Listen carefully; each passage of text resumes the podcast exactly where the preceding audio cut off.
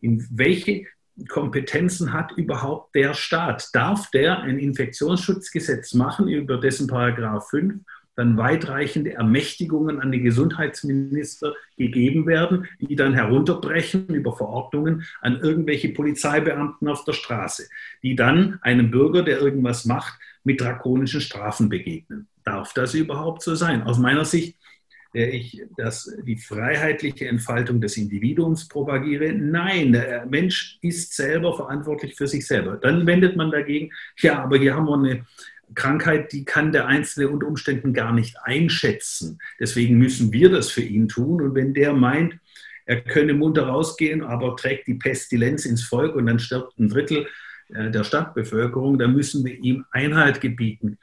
Ja, Mag sein, dass es eine Grenzfrage ist an dieser Stelle, aber die Grenzfrage trifft ja inhaltlich hier und heute an dieser Stelle gar nicht zu.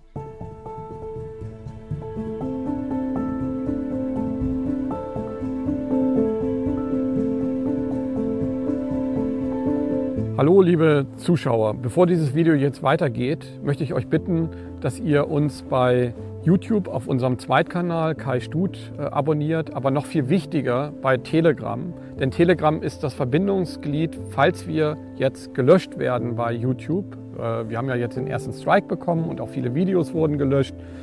Deswegen ist es wichtig, dass wir dieses Verbindungstool Telegram einfach dazwischen sitzen haben, dass wir euch immer sofort informieren können, wo wir jetzt dann mit dem Kanal sind. Ich möchte euch auch bitten, und das macht ein bisschen mehr Arbeit, euch bei BitChat äh, in unserem Kanal anzumelden. Denn auch da werden wir alle Videos hochladen, vor allen Dingen auch die, die bei YouTube äh, gelöscht worden sind. Unser Anwalt arbeitet dran. Helft bitte mit, äh, dass diese Community erhalten wird. Jetzt wünsche ich euch viel Spaß bei dem folgenden Video. Hallo liebe Zuschauer. Heute haben wir den Abgeordneten Herrn Fichtner und ich freue mich ganz besonders auf dieses Gespräch. Ähm, das erste wirklich hochpolitische. Und äh, ja, wie politisch es sein kann, äh, ich glaube, das äh, zeigt es, wenn man aus dem Plenarsaal herausgetragen wird. Herr Fichtner, willkommen und äh, mögen Sie sich vielleicht mal ganz kurz vorstellen und uns auch gleich die erste Frage beantworten, warum Sie aus dem Plenarsaal herausgetragen worden sind. Ja, erstmal grüß Gott, Herr Stut. Ich freue mich bei Ihnen per Interview dabei sein zu können. Jetzt bin ich sozusagen virtuell in einem ganz anderen Land, in einem schönen Land in einem Land, das den Genüssen, den Freuden des Lebens sehr aufgeschlossen ist, äh, von der Kultur her. Ich wäre auch gern dort jetzt mal. Aber ich sitze im trockenen, drögen Deutschland, in Stuttgart, in der Feinstaubmetropole und dort praktiziere ich als Arzt. Ich bin seit vielen Jahren Onkologe, niedergelassener Onkologe seit der, der Jahrtausendwende. Ich behandle also Krebspatienten, das ist mein Broterwerb und ich mache das mit großer Freude für mein Leben gern. Und das ist sozusagen die, das Ideal, von dem ich von Kindheit an geträumt habe, etwas zu tun mit Menschen und auch etwas zu tun, dass ich Menschen auch helfen kann und begleiten kann und sogar in sehr schwierigen Lagen, manchmal sogar scheinbar hoffnungslosen Lagen. Und dazu bin ich seit 2013 in der Politik. Damals wurde die AfD gegründet. Ich bin Gründungsmitglied gewesen in Baden-Württemberg, war dort auch im Landesvorstand eine gewisse Zeit, war fünf Jahre für die AfD im Stuttgarter Gemeinderat, als Stadt, als, äh, im Stadtrat als Gemeinderat und bin seit 2016 gewählt für den Wahlkreis Göppingen in den Landtag von Baden-Württemberg. Das ist so mein beruflicher Werdegang oder mein Tätigkeitsfeld. Ich habe zwei Söhne, auf die bin ich sehr stolz. Der eine ist in Dublin, hallo Lukas Benedikt, und der andere ist in Singapur. Hallo Markus Dominik. Vielleicht gucken Sie das Video auch an. Sehr schön. Ähm, jetzt sind wir politisch ja ähm, äh, in dem Querdenken immer sehr schnell in dieser rechten Ecke. Und ähm, wie sehen Sie Querdenken? Ich meine, ähm, in der politischen ähm, Betrachtung sind Sie ja auch sehr rechts. Ähm, würden Sie Querdenken äh, auch rechts sehen? Ich glaube, dass Querdenken gar nicht so ein monolithischer Block ist. Querdenken wird natürlich repräsentiert durch einzelne herausragendere Persönlichkeiten, allen voran natürlich Herr Ballweg, der diese ganze Geschichte oder die, der letztlich der Kopf der Demonstrationsbewegung Querdenken, aber auch Herr Ludwig als Rechtsanwalt, aber mittlerweile auch ein Herr Heinz oder ein Herr Eckert. Also Querdenken ist sehr, äh, natürlich auch unser HNO-Arzt aus äh, Herr Schiffmann, Bodo Schiffmann, also von medizinischer Seite. Es ist eine, immer noch kein, überhaupt nichts Monolithisches. Und wenn man die Statements der einzelnen Protagonisten anhört, so kann man durchaus etwas heraushören, was man gemeinhin mit rechts verbindet. Aber man, ich persönlich höre auch Dinge heraus, die, sagen wir mal, dem, was ich so gesellschaftspolitisch machen würde, nicht unbedingt entspricht. Zu meiner Verortung als rechts, ja, hm, was ist denn damit gemeint? Man sagt ja immer, ja, der ist rechts, wenn er nicht Positionen vertritt, die dem entsprechen, was so gemeinhin in Zeitungen über Funk und Fernsehen verbreitet wird. Aus meiner Sicht heißt rechts eben konservativ, die klassischen Werte hochhaltend, Recht auf Rechtsstaatlichkeit, äh, aus sein und pochen und rechts kommt ja auch von richtig äh, und links ist linkisch oder falsch. Also von daher bin ich gerne rechts. Ich bin auch gerne ein Rechtspopulist. Das, diese Zuschreibung habe ich ja auch schon mal erhalten, weil ich glaube, wenn ich schon im Parlament bin und wenn ich schon repräsentieren soll, dann muss ich ja das Populus, das Volk vertreten und demzufolge auch den, die Grundschwingung und die Interessen dessen aufgreifen, was das Volk so will. Aber zurück zu Querdenken. Ähm, ich glaube nicht, dass man Querdenken parteipolitisch so in dieses Koordinatensystem so einfach einpassen kann, links und rechts. Das ist glücklicherweise eben nicht so einfach möglich und es soll aus meinem Empfinden heraus auch so bleiben, weil es dadurch ja auch ein Magnet sein kann für Menschen aus unterschiedlichsten Position. Mhm. Also ich für mich selber ähm, habe mich eigentlich immer sehr weit links eingeordnet. Ähm, ja. äh, bis äh, 2000 äh, oder bis 1999, bis dann äh, die Grünen mit der SPD einen Angriffskrieg gestartet haben, äh, war ich eigentlich auch äh, Grünwähler und war eigentlich auch recht überzeugt davon. Ähm, und jetzt die Frage an Sie, ähm, ich habe das Gefühl gar nicht, dass wir eine politische, also das Querdenken eine politische Partei ist, sondern ähm, ich habe das Gefühl, dass ähm, es tatsächlich ein Sammelbecken ähm, der Gesellschaft ist, die sich im Klaren wird, dass die parlamentarische Politik am Ende ist. Und zwar am Ende ähm, einer Ära, die für sehr viel Frieden gesorgt hat, aber die jetzt irgendwo zeigt, dass sie nicht entwicklungsfähig ist. Also entwicklungsfähig nämlich im Sinne, dass die Gesellschaft äh, und der Souverän ähm, das wichtigste oder der wichtigste Machtfaktor ist. Es ist im Grunde genommen eigentlich nur noch ein Sammelbecken von Machtinteressen. Das Gegenteil eigentlich dieses demokratischen Gedankens, den es mal gab. Sehen Sie das ähnlich? Ich sehe das vollkommen ähnlich wie Sie. Äh, ich freue mich übrigens, mit jemandem diskutieren zu können, der sich dem als äußerst links verortet hat. Das spricht ja auch äh, für ihr, ihren, ihre Weitsicht, ihre Offenheit. Und ich glaube, das ist die Grundlage überhaupt für ein gutes menschliches Zusammenleben, ein Zusammenleben, das auch zum Ziel hat, die Fähigkeit, das jeweils anderen zur Blüte kommen zu lassen. Das brauchen wir einfach. Wir brauchen diese Toleranz und Offenheit, um zumindest mal mit jemandem zu reden, der vielleicht theoretisch anderer Auffassung ist und auch seine Gründe zu erforschen, warum er denn so denkt, wie er denkt. Was äh, Querdenken jetzt anlangt, es ist in der Tat keine Partei und ich sehe das auch wie Sie. Die, der, der parteipolitische Ansatz geht seinem Ende entgegen. Wir sehen das hier in den Parlamenten. Wir haben in den Parlamenten praktisch einen, einen Einheitsblock. In der DDR nannte man das die Blockparteien. Und da ragt nur ein Paria heraus. Das ist die AfD, die Alternative für Deutschland, der ich angehörte und der ich mich nach wie vor sehr verbunden fühle. Die AfD selber ist eine chaotische Partei. Da geht es drunter und drüber. Da gibt es äh, innerparteiliche Meuchelmorde im übertragenen Sinne. Äh, da gibt es äh, Postenjäger, da gibt es Irre, da gibt es Radikale, alles Mögliche. Aber eines tut sie immer, sie mischt den Laden auf Und sie hat auch den Vorteil, dass sie diesen Paria-Status hat, weil, sie, weil dieser Paria-Status überhaupt dann die Versuchbarkeit minimiert. Alle anderen haben ja ihre vielfältigen Verflechtungen, die waren jeder mit jedem fast schon irgendwo an den Hebeln der Macht.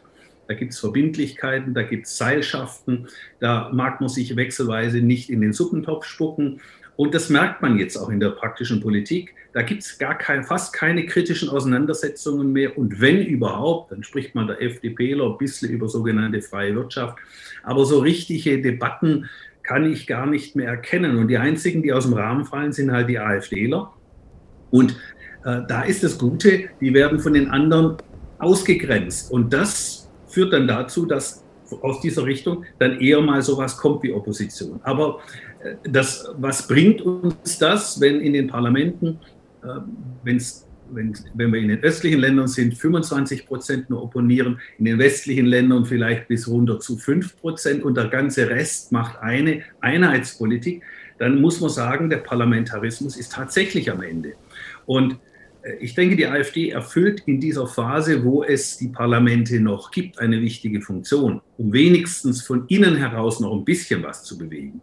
Wobei wir sagen müssen, nach außen hin, die Presse ist ja ebenfalls gleich, im Gleichschritt, im Gleichtakt. Wir haben ja eine Julius Streicher-Situation über die ganze Republik und fast über die, ja, man muss fast sagen, über die ganze Welt also eine einheitliche Propagandasituation. Das, was konstruktiv im Parlament gemacht wird, kommt nicht nach draußen. Wenn dann ein Polizeieinsatz erfolgt, also etwas, von dem man glaubt, es skandalisieren zu können, da ist die Presse dann da. Demzufolge wurde ich ja dann auch, ähm, wurde gezeigt, ja, guck mal hier, dieser Fichtner, was ist das für ein Pöbler? Die Polizei musste sogar kommen, um den aus dem Parlament zu schaffen. Äh, so wurde das ja verkauft und nur ganz wenige merken auf und fragen sich, ja, was ist denn da los? Da kommt sogar die Polizei ins Parlament und schafft einen Abgeordneten aus dem Plenarsaal raus. Also äh, auch, auch hier merkt man, der Parlamentarismus hat seine Grenzen erreicht. Ich frage mich halt, was passiert jetzt, wenn vielleicht über, na, über Leid, über Wohlstandsverluste, äh, über wirkliche menschliche Katastrophen, die ja im Rahmen der unter der Überschrift Corona bedingten wirtschaftlichen Verwerfungen über die Menschen kommen wird. Was kommt dann? Was geschieht mit den Menschen? Wie werden sie sich dann stellen? Wird der parlamentarische Staat sich vielleicht regenerieren oder wird es etwas völlig Neues geben oder vielleicht sogar geben müssen? Ähm, jetzt würden natürlich viele Leute aufschauen oder schreien mit Sicherheit sehr viele Leute auf, äh, wenn wir einfach den die parlamentarische Demokratie in Frage stellen, weil äh, dann ist ja wieder sofort ähm, der Gedanke, ähm, was kommt dann? Äh, ist es die Diktatur? Ist es die Monarchie? Ist es äh, alte Konstrukte? Und ich möchte mit, mit, Ihnen eigentlich ganz gerne mal über die Zukunft reden. Wie würde denn Ihrer Meinung nach ähm, eine Situation aussehen, wenn wir einfach sagen, okay, dieses System ist am Ende, äh, was für ein besseres System kann platziert werden? Was ist da Ihre Meinung?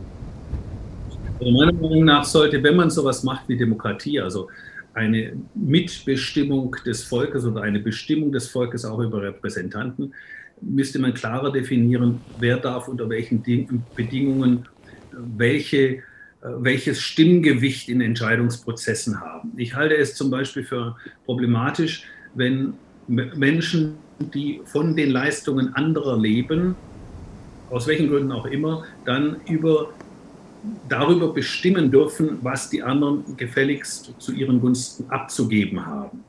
Das, äh, da wird man natürlich sagen, One Man, One Vote, okay. Es gab aber auch andere Überlegungen, wie man das machen kann. Also ähm, es gibt Protagonisten, Markus Krall gehört dazu, der sagt, man kann sich im, jeweils in den Legislaturperioden entscheiden, empfängt man Transferleistungen, dann darf man sich an den Entscheidungsprozessen nicht beteiligen. Oder beteiligt man sich an den Entscheidungsprozessen, dann kriegt man keine Transferleistung.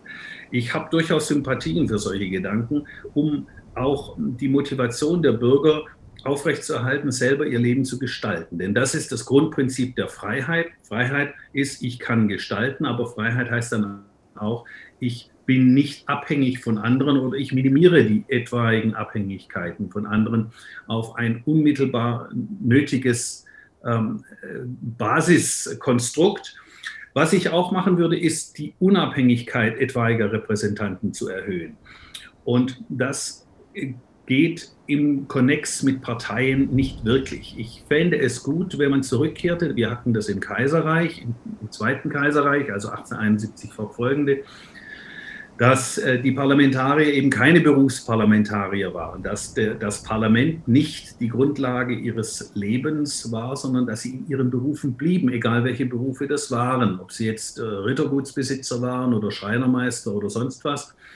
Und das würde ich als hochgradig notwendig erachten, dass diejenigen, die das Volk repräsentieren, auch die Dinge tun, die das Volk so tut. Und deswegen bin ich für mich auch ganz stolz, dass ich all die Jahre hindurch weiter am Patienten tätig war.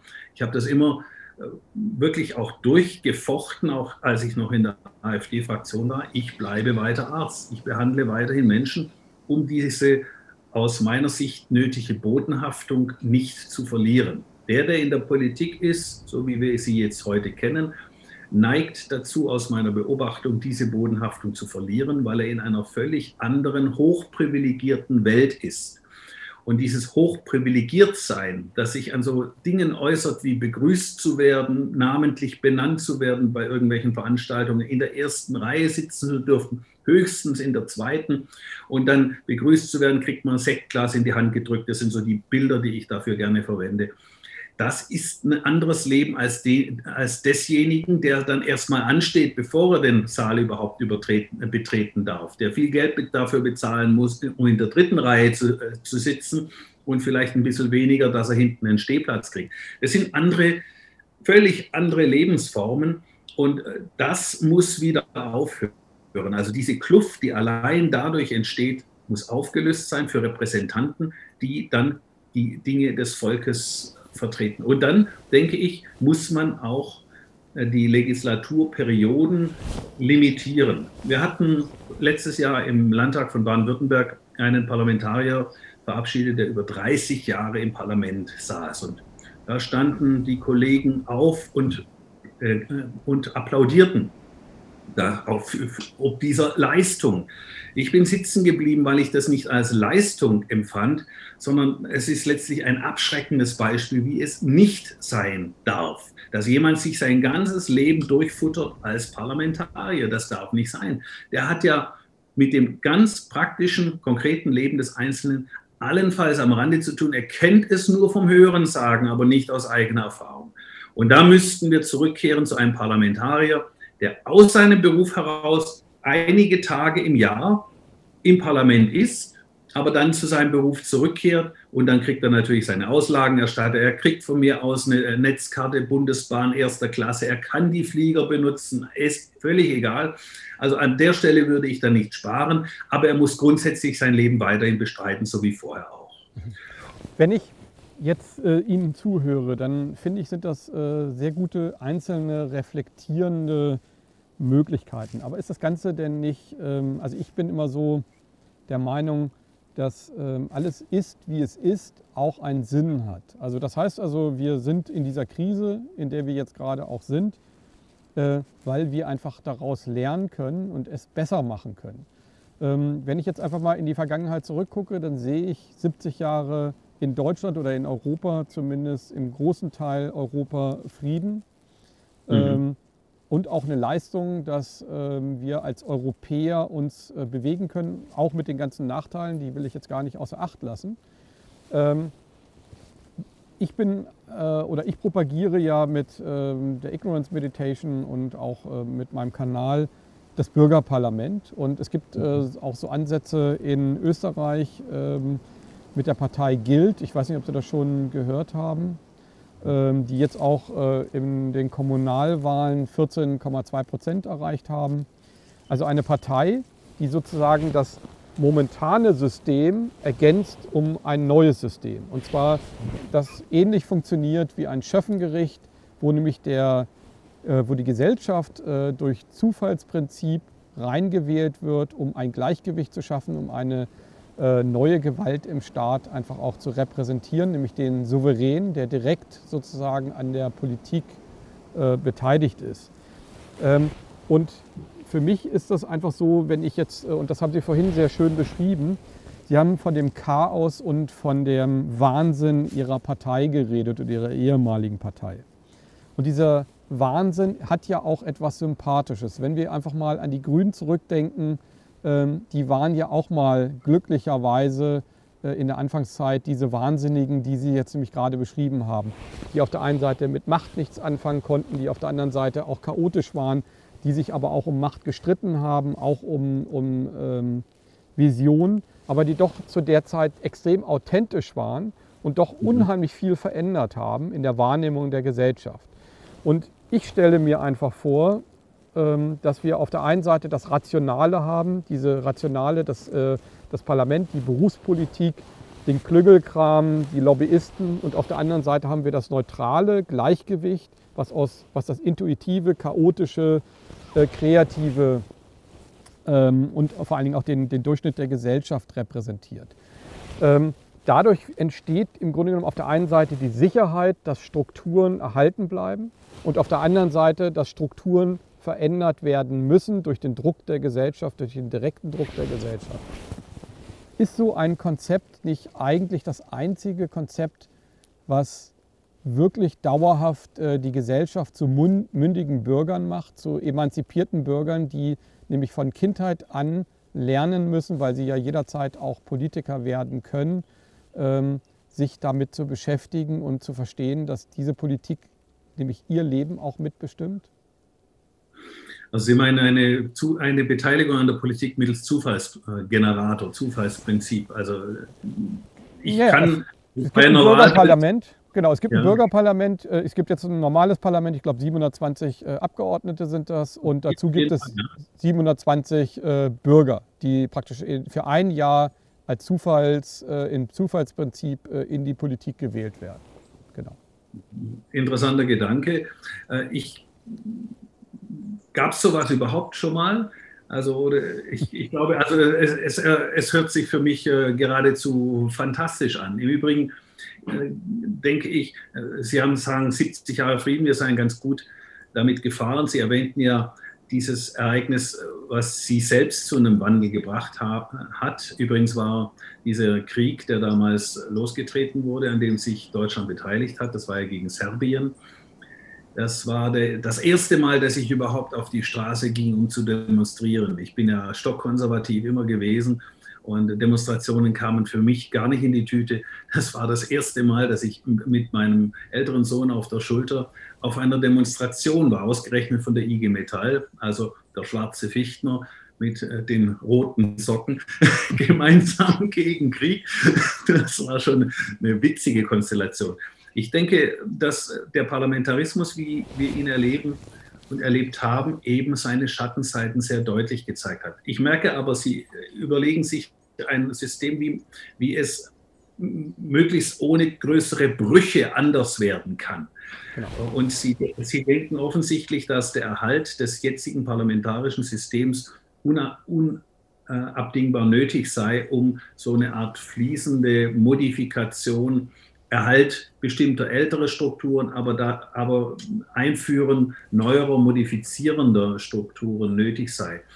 Ich bin nicht sicher, ob sich das System tatsächlich halten wird. Also ich, vielleicht wäre Ihre Idee gut, ähm, wenn, wenn tatsächlich sowas kommen sollte, womit ich rechne, ein Zusammenbruch. Ich rechne mit einem tatsächlichen Zusammenbruch der gesamten staatspolitischen Systematik von der Wirtschaft, beginnend über die ganzen Sozialsysteme, der jetzt sich im nächsten Jahr vor unseren Augen vollziehen wird, aufgrund der Verwerfungen, die wir ja jetzt schon in ihren ersten Ansätzen spüren. Und das, was wirtschaftlich geschehen wird, und ich glaube, das ist unausweichlich, das wird sich eben auch übertragen auf das Miteinander. Die Art und Weise, wie Politik betrieben wird, mit dem, ich, ich sag, bringe dieses Schlagwort hier rein, der Maskenzwang, der letztlich den Menschen das Gesicht raubt und auf Distanzierung aus ist, also grundlegendste menschliche Regungen konterkariert, nämlich der Mensch als soziales Wesen, der Nähe sucht oder ein Miteinander sucht, wird auf Abstand getrillt, wird die Wucht und die Aggressivität noch erhöhen. Dann kann man sagen, wenn das System, so wie wir es haben, tatsächlich zusammenbrechen sollte, damit rechne ich, was dann aus den Ruinen oder aus dem dann wieder aus diesem gärigen etwas entstehen wird, ob das dann sowas ist, wie Sie sich das vorstellen. Also ich würde mir halt wünschen, dass diese Umbrüche so stattfinden, dass es nicht allzu viel menschliches Leid verursachen wird. Das ist meine große Sorge, dass hier Dinge geschehen, die wir nun die die allermeisten Menschen, mich eingeschlossen, nicht wirklich wollen. Ich glaube, es gibt einzelne, äh, denen graust vor nichts, aber mir graust vor manchen Sachen schon. Und ja, also Ihre Idee klingt interessant. Ich äh, denke, dass das parlamentarische, parteiorientierte System sich überlebt hat. Mhm. Wegen der starken Korruptivität, die in Parteien herrscht und wegen der Verflechtungen zwischen den Parteien. Und wir brauchen da, glaube ich, tatsächlich einen echten Kehr aus. Solange Sie Leute drin haben, die in diesen Machtstrukturen sich so wohlig fühlen und äh, sich da so blendend eingerichtet haben, werden sie immer Probleme haben. Wir sehen das ja Deutschland in der Nachkriegszeit mit den ganzen NS-affinen Leuten, da sind da auch so unglaublich viele Hypotheken hängen geblieben oder nach dem, äh, nach dem Zerfall der ehemaligen DDR. Und ja.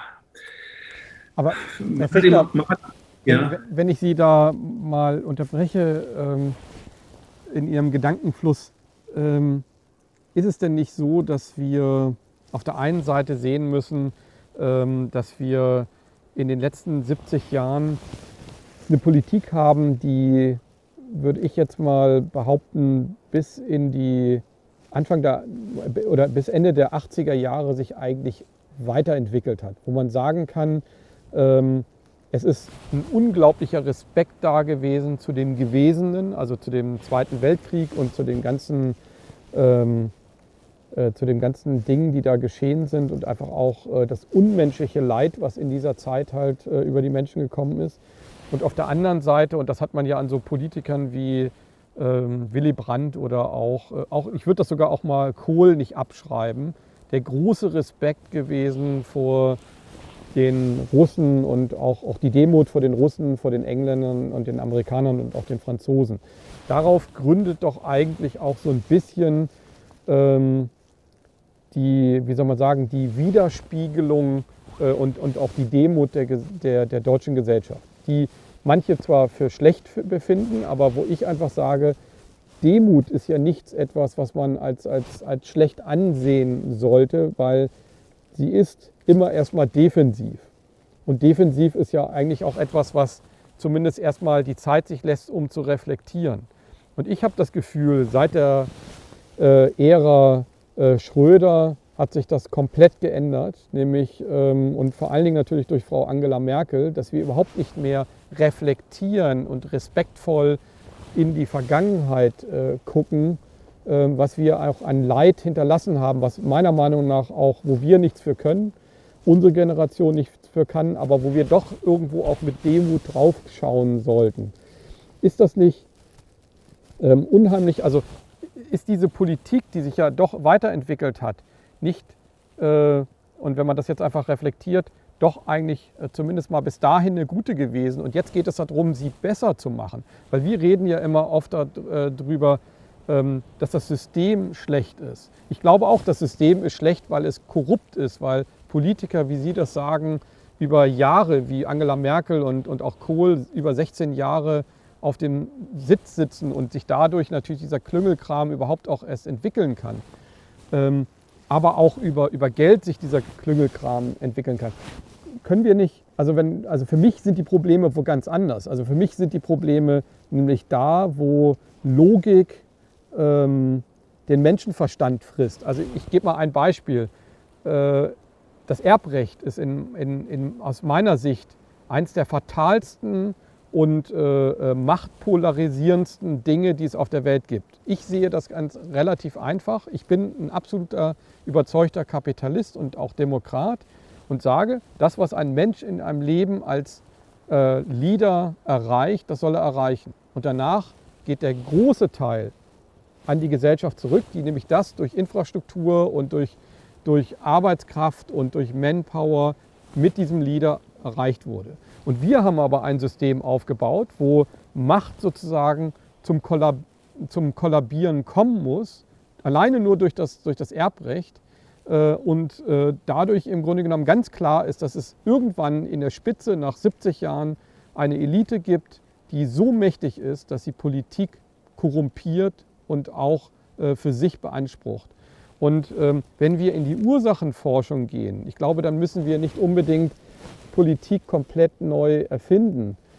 Oder sehe ich das äh, sehr naiv als Linker im Gegensatz zu jemandem, der jetzt das aus einer anderen Perspektive sieht? Ja, der Rechte hat natürlich immer recht, das ist ja klar. ja, habe ich vorhin auch ja. gerade gelernt. ja, also äh, bei dem Erbrecht mag ich Ihnen überhaupt nicht zustimmen. Also ich denke, das Erbrecht ist Ausdruck äh, dessen, was gerne aus linkem oder grünem Mund heute verwendet wird, nämlich der Nachhaltigkeit, dass ein Mensch äh, dazu danach strebt, natürlich für sich selber die Welt besser zu gestalten, um sein Leben angenehmer zu gestalten, aber dies umso mehr auch für seine Kinder.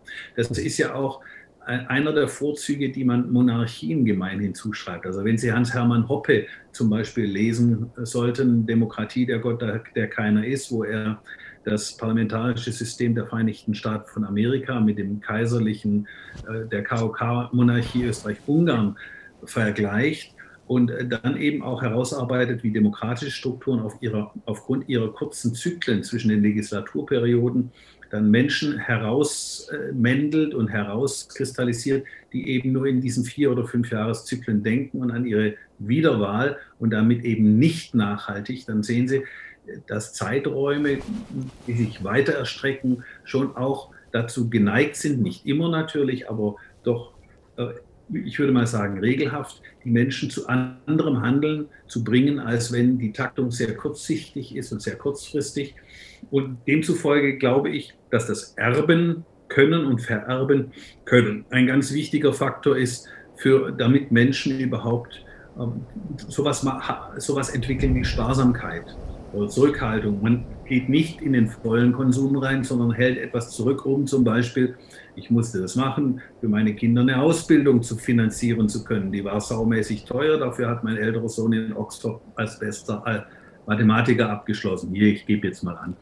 Und, äh, aber das sind alles, das sind alles Dinge, äh, die muss man dann eben in seine Lebensplanung auch aufnehmen. Und das tut man, glaube ich, wenn es diesen Faktor Erbe gibt, wo ich mitfühlen kann, nicht wissend, ob sie das meinen, sind solche Dinge, wie ich sie aus der Bibel her kenne. Da gab es ja das Halljahr, das, das Jahr des, äh, des Widderhorns, äh, des Schofars alle 50 Jahre, wo dann die Eigentumsverhältnisse auf Null gestellt wurden. Das wurde interessanterweise laut meiner biblischen Kenntnisse nur ein einziges Mal begangen, weil es natürlich auch die umgekehrte Zeit, Seite der Menschen zeigt, was sie mal haben, wollen sie nicht wieder abgeben. Ja? Deswegen wurde das Fest nicht begangen. Aber dann, äh, als es dann schwierig wurde im, äh, im Staate Israel, hat man es dann doch gemacht. Also so ein Konzept, dem könnte ich durchaus was abgewinnen. Also grundsätzlich Vererbung ja, äh, aber dann aber auch mit gewissen Grenzen, um sozusagen die Versklavung der Mitbürger zu verunmöglichen. Mhm.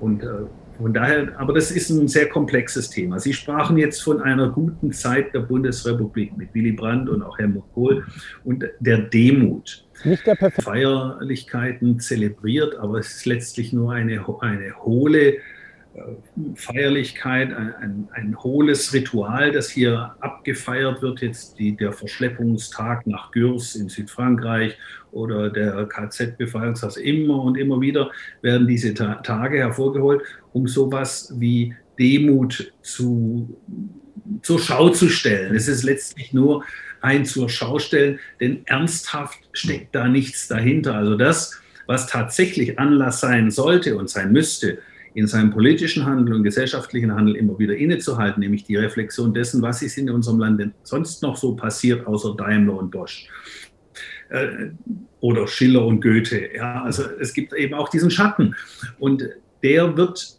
in unserer heutigen Zeit missbraucht, utilitarisiert, um ganz andere Dinge äh, zu erreichen. Es ist keine wirkliche Demut, es ist kein wirklicher Schrecken vor dem, was Menschen tun könnten, denn sonst würde man heute zum Beispiel diese Corona-Maßnahmen nicht auch noch ergreifen die die Menschen in Angst und Schrecken versetzen und in tiefste Not stürzen. Dann würde man zurückhaltender agieren.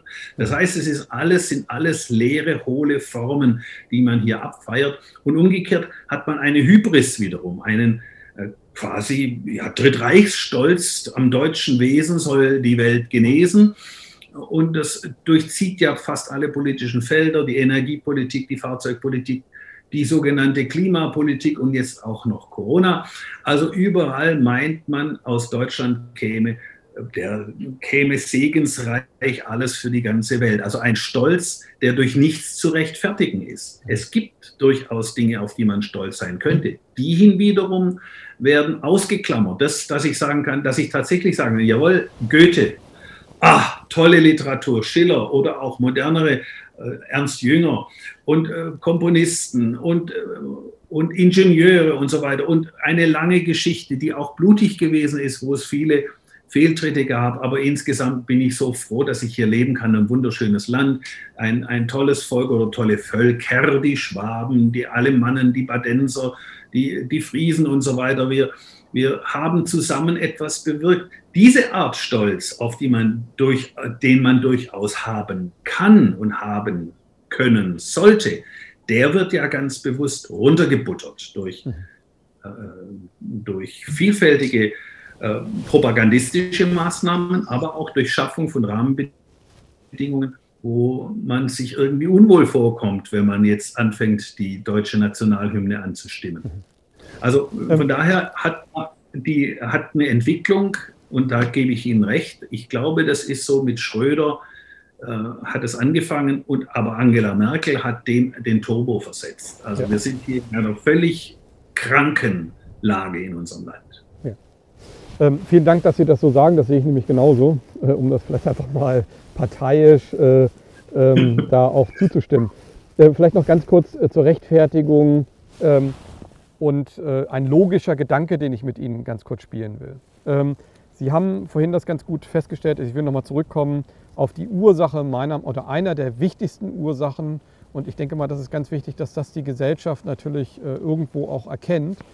Ähm, ich merke, dass logische Dinge nicht unbedingt erkannt werden. Also wenn wir jetzt zum Beispiel gerade in dieser Corona-Krise auf die Sterbestatistik gucken, da müssten wir sagen, was wir dieses Jahr gemacht haben, war einfach ein Sprung von der Klippe auf äh, ein paar hundert Meter auf den harten äh, Beton, um zu gucken, ähm, stirbt man dabei oder stirbt man dabei nicht. Und ähm, äh, dasselbe sehe ich eigentlich auch äh, mit einem logischen Menschenverstand, wenn man ganz emotional nicht an seine Kinder denkt, sondern wirklich mal in in die Gesellschaft denkt, also in das Gleichgewicht einer Gesellschaft, dann sehe ich in dem Erbrecht das Potenzial ähm, jedes Krieges, jeder Machtkonzentration äh, ähm, und ähm, einer, äh, der, einer der Hauptgründe des, des, äh, dieser ungerechten, unsozialen und unreflektierenden Welt.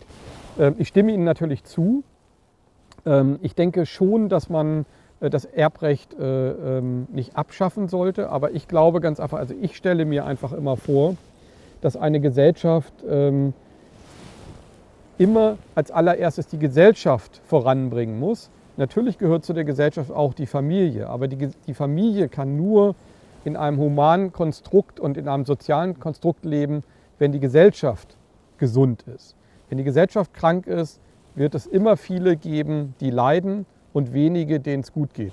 So, und äh, aus dem logischen Menschenverstand ist es ja klar, dass das Erbschaftssystem eine Pyramide ist. Das heißt also, Leute, die aus Geld mehr Geld erwirtschaften, erhöhen diese riesengroße Blase und erdrücken praktisch diese Blase der Realwirtschaft. Und das ist ja das, warum diese Blase jetzt wahrscheinlich auch platzen wird in den nächsten ein, zwei, drei Jahren, ähm, weil sie einfach so aufgeblasen ist. Dieses Geld muss ja sozusagen aus dem Nichts heraus äh, äh, Zinsen und Zinseszinsen erwirtschaften und äh, die, das Rationale muss es erarbeiten. Das heißt also, die logische Konsequenz ist, dass äh, der Druck immer größer wird und diese Blase irgendwann platzen muss. Und ähm, von daher vielleicht noch mal ganz kurz auf dieses Erbrecht zurückzukommen. Meinen Sie nicht, dass man dass man äh, gucken sollte, dass ein Erbrecht irgendwo begrenzt ist, zum Beispiel äh, auf, auf äh, 10 Prozent oder auf 5 Prozent äh, des, des, ähm, des, äh, des Einkommens und dass das jedes Mal auch wieder bei der nächsten Generation genau auf diesem Prozentsatz wieder endet. Das heißt also, der Mensch an sich natürlich in diesem kapitalistischen System sich auch hervortun kann und auch als Leader wirken kann und auch voranschreiten kann, aber dass die Gesellschaft immer eigentlich das ist, um das es geht, nämlich ähm, äh, der, dass, dass, die gesellschaftliche, der, der, Wohlfühlfaktor einfach oder, oder äh, wie nennt man das besser, ich habe jetzt kein besseres Wort dafür, dass der eigentlich immer im Vordergrund steht. Sollte das nicht der Sinn der Politik sein? Also grundsätzlich ist, sind Wörter wie Gesellschaft und Sozial für mich eher problematische Begriffe. Ich bin als Libertärer, konservativ-Libertärer, äh, jemand, der die Entwicklung des Individuums verficht und dem Individuum größtmögliche Freiheiten einräumt und die Schranken eben dort setzt, wo der Einzelne dem Unmittelbaren gegenüber, dem Nächsten, würde die Bibel sagen, einen Schaden zufügt an Leib, Leben und Eigentum, wohlgemerkt. Mhm.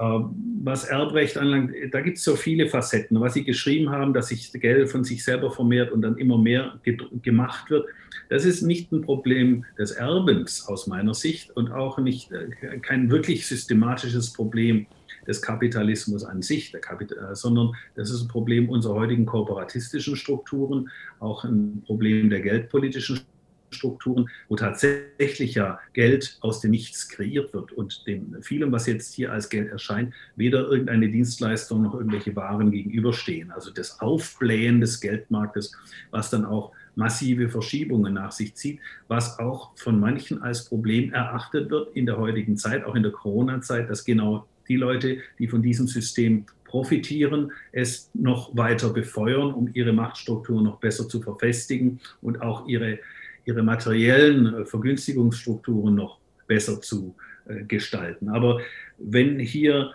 ähm, Waren, Dienstleistungen vorhanden sind, denen dann auch ein Tauschmittel gegenübersteht, dann kann ich, dann kann ich nicht verstehen, warum sollte man im Rahmen eines Erbrechtes dann Limitationen machen. Es wird schon schwierig, wenn ein Betrieb aufgebaut worden ist, bei dem dann der Sohn den übernehmen soll oder vielleicht die Kinderschar ja, wie wollen Sie es denn machen?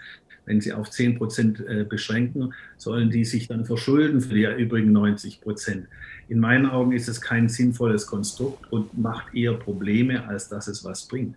Aber Herr Nutz, äh, darf ich Sie da mal ganz kurz unterbrechen, weil ich glaube, das ist ganz, ganz wichtig, dass wir da vielleicht uns mal ähm, äh, auf, auf, ähm, auf eine Reflexion begeben. Und zwar die Reflexion ist, ist das, dass ich einfach sage, okay, nehmen wir einfach 1945 äh, da waren wenige Familien natürlich noch reich, äh, also die Krupps und, und die Quanz und so weiter, die haben wahrscheinlich schon aus dem Krieg auch etwas retten können. Aber im Grunde genommen war es einfach so, dass es so eine Nullung war. Als die äh, Währungsreform, ich glaube 1948 war, war die Gesellschaft gleich arm zum großen Teil. Und ähm, jetzt ist es einfach so, und ich habe das ja selber erlebt, es gibt äh, ähm, Unternehmer in Deutschland, die sind in ihrem Leben zu Milliardären geworden. Und zwar ähm, durch die Infrastruktur Deutschlands, durch das Können natürlich der einzelnen Personen. So, und die nächste Generation, wenn ich mir das einfach vorstelle, 1945 erbt äh, die, äh, erben die ersten eine Million Euro aus diesem Geld, und das ist ganz klar, der Vorsprung ist einfach ein gigantischer. Das wäre in etwa so, als wenn ich sagen würde, wir laufen alle gemeinsam einen Marathon, es soll fair ablaufen. Aber der, der eine Million hat, fängt bei Kilometer 10 an und fängt da an, die 42 Kilometer zu laufen. Und alle anderen müssen bei Null starten. So, jetzt kommen wir aber in die nächste Generation. Die ist dann 1960 oder, oder 65. Das heißt, oder, oder 70. Das heißt, wir haben jetzt vier, fünf Generationen, die jedes Mal Geld angehäuft haben. Und was dann ja automatisch passieren muss, das ist der logische Menschenverstand, ist, dass Geld sozusagen ohne Arbeit sich vermehrt. Wir haben jetzt eine Situation, dass Menschen, die 200 Millionen Euro Kapital haben, nie wieder arbeiten müssen, weil sich das Geld automatisch vermehrt durch die Arbeit der anderen Leute. Und das ist die logische Konsequenz einer eines Erbrechtes, was nicht äh, sozusagen beschränkt ist. Und von daher ist es auch ganz klar, dass irgendwann diese Fratze nämlich herauskommt, dass ein Bill Gates meint, er müsste die Welt retten mit seinen Impfungen und im Endeffekt äh, die sich alles kauft mit anderen Reichen zusammen, um die Welt sozusagen in ihrem Sinne zu gestalten. Und das ist doch etwas, was wir über viele Generationen und über viele Jahrhunderte immer wieder gesehen haben, dass wir immer wieder sozusagen an diesem Punkt enden. Und dann muss es doch mal irgendwann diesen Tag geben, wo wir als Gesellschaft das verstehen, was das ursächliche Problem ist, nämlich, dass wir es gar nicht so weit kommen dürfen. Die Gesellschaft der Souveränen ist doch eigentlich das, worum die Politik sich zu richten hat und nicht umgekehrt. Und ähm, von daher, ich glaube, wir sind in vielen Dingen gar nicht so weit auseinander, aber in diesem Punkt ähm, muss ich ganz ehrlich sagen, verstehe ich, äh, also, ähm, verstehe ich Ihre, wie, wie soll man sagen, Sichtweise nicht, weil es ist ja eine logische. Ich will vielleicht noch mal ganz kurz, bevor ich Sie dann auch darauf äh, antworten lasse. Das ist doch in etwa genauso wie die Todesstatistik, die wir jetzt momentan gerade sehen bei Corona. Wir wissen, es sind 9500 Menschen gestorben. Herr Püschel hat dazu gesagt, 200 äh, von den Leichen, die er seziert hat, sind ja die einzigen, die man bisher irgendwo so bekannt sezieren lassen hat, sind 200 mit Vorerkrankungen und im hohen Alter gestorben. Das ist Logik, in diesem Moment zu sagen, Moment mal, ich gehe jetzt auf die Straße, weil diesen Bären lasse ich mir nicht aufbinden. Und ich vermisse bei intelligenten Menschen in Deutschland, gerade bei den Intelligenten, gerade bei den Intellektuellen, äh, diesen logischen, klaren, reflektierenden äh, und analytischen Blick auf die Dinge. Und äh, ja, da würde ich ganz gerne Ihre Antwort drauf haben wollen. Also ich, ich kann diese, den Begriff Logik würde ich hier nicht äh, ansiedeln wollen. Äh, also die Frage, wie entwickeln sich die Eigentumsstrukturen mit oder ohne Erbrecht, ist eine Frage, die kann man natürlich beobachten. Und, aber da greifen, wie gesagt, ganz andere Dinge ein. Da greift eben auch die, die Geldpolitik und äh, die Geldvermehrungspolitik, damit verbunden die Zinspolitik. Das, aber auch die, die Verflechtungen von von, von Interessen von Groß, Größtunternehmer, Größtfinanziers mit politischen Strukturen und den Schaffungen von Sonderrechten für diese Leute. Das, äh, das Problem liegt nicht in der Ungleichheit der materiellen Verteilung. Das Problem liegt in der Ungleichheit vor dem Gesetz. Also die, die, wir sagen zwar regelmäßig, vor dem Gesetz seien alle gleich, am Ende sind wir vor Gott alle gleich. Der wird immer gerecht richten. Aber auf dieser Welt sehen wir, eine ganz klare Schieflage, dass es Strukturen gibt, Persönlichkeiten, die aufgrund ihrer politischen Verflechtungen für sich Vorteile schaffen, die der Mehrzahl der anderen nicht zukommt und die eben auch Schieflagen schafft, die dann zu, so ein solches Maß erreichen könnten. In Deutschland ja glücklicherweise in den letzten Jahrzehnten nicht. Also wir haben keinen echten materiellen Bedarf oder keine echte materielle Not. Da gibt es andere Länder, wo das wirklich der Fall ist, wo die Menschen effektiv hungern und dürsten, wo sie kein Dach über dem Kopf haben und deswegen auch früher sterben. Das, die Situation haben wir in Deutschland nicht. Wir sehen es anders. Wir sehen es abgefederter, diese Problematik, aber wir sehen sie trotzdem. Das hat aber, glaube ich, nichts mit, mit Erbstrukturen oder Ähnlichem zu tun. Und natürlich, wenn Sie sagen, die Corona-Geschichte, ja, das ist natürlich wirklich unlogisch. Und der Herr Püschel mit seinen 200 Sektionen, von denen er 100, wie er sagte, selber gemacht hat und festgestellt hat, dass von 100, denen man den Tod an Corona zugesprochen hat, am Ende bloß fünf übrig bleiben, die nichts anderes hatten, an dem sie hätten sonst versterben können oder sonst verstorben sind. Das ist natürlich ein echtes Logikproblem. Das ist aber auch ein Wissensproblem. Und äh, dass unsere Gesellschaft oder unser Volk oder die Menschen, die hier in Deutschland leben, ich weiß nicht so recht, welches Wort ich denn jetzt hier verwenden soll, äh, dass hier das klare, verstandesmäßig strukturierte Denken nicht jedermanns Sache ist, sieht man, sobald man die Straße betritt und die verhüllten Gestalten über die Straßen huschen sieht. Und äh, man merkt es dann, wenn man jemanden anspricht, der einem dann im Brustton der Überzeugung äh, zu vermitteln sucht, dass er äh, sozial sei, um diesen ähm, Begriff dann zu verwenden. Ich mag ihn nicht, das ist ein Wieselwort aus meiner Sicht, das man für alles Mögliche einsetzt, um es seiner Bedeutung zu entkleiden. Die soziale Gerechtigkeit ist alles Mögliche, nur nicht sozial und schon gar nicht gerecht, zum Beispiel. Aber wenn jetzt äh, so ein wenn, wenn jetzt ein Bürger dann mit dem Brustton überzeugen, fast schon mit Empörung einen anguckt, wenn man ohne diesen Lappen dasteht, man wäre quasi der Mörder von zahlreichen Leuten, der dazu beiträgt, dass dieses Virus sich rasend verbreitet, aber er selbst würde einen Schutz für sich und andere generieren. Und man sagt ihm, er soll mal die Gebrauchsanweisung oder die, die, das Begleittextchen seiner, seines äh, Stoffstücks mal lesen, was denn da draufsteht. Das tun die ja gar nicht. Aber das wäre das Mindestmaß an vernünftigem Denken, dass er mal die Gebrauchsbeschreibung liest, wenn dann da steht, nicht für, für, den Schutz vor Covid geeignet, müsste eigentlich alles klar sein. Aber noch nicht mal diese einfachsten Verständnisschritte werden heute begangen. Das ist für mich ein echtes Drama, was sich vor meinen Augen abspielt. Und das ist für mich deswegen ein Drama, weil die Menschen sich selber schaden. Das sage ich jetzt als Arzt wenn ich, ich sag, spreche die Leute an, das Ding schadet ihnen. Setzen Sie das Ding auf. Vor allen Dingen, wenn es ältere Menschen sind, denen sieht man schon an, dass es ihnen Schwierigkeiten macht. Oder heute Morgen sah ich einen jungen Vater mit seinem kleinen Kind. Das Kind war vielleicht drei Jahre und der Vater stand im Freien mit so einem Ding vor dem Kind und spielte mit dem. Da habe ich ihn angesprochen und gesagt, tun Sie, Sie wissen aber, dass Sie sich schaden und auch der Begegnung mit Ihrem Kind. Und da war der Mann empört, dass man ihn überhaupt so ansprechen konnte. Hier hakt es mit der Logik.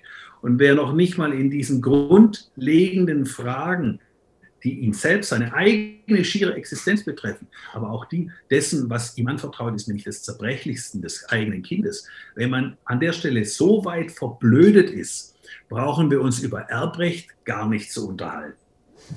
Sie haben den Bogen sehr schön wieder rübergekriegt, ähm, weil ich wollte, und das war wirklich so mein Ziel, erst ganz am Ende mit Ihnen über Corona reden. Ähm, aber ähm, ich kann Ihnen vielleicht auch, ähm, und ähm, da möchte ich auch wieder betonen, ähm, als gewachsener Linker äh, sagen, ich stimme Ihnen mit vielen Dingen wieder zu. Äh, haben wir nicht nur das Erbrecht als Problem. Wir haben natürlich auch äh, Klüngel, wir haben natürlich auch Lobbyismus, wir haben natürlich auch ähm, ähm, das äh, Zinsproblem, also das Geldsystem an sich.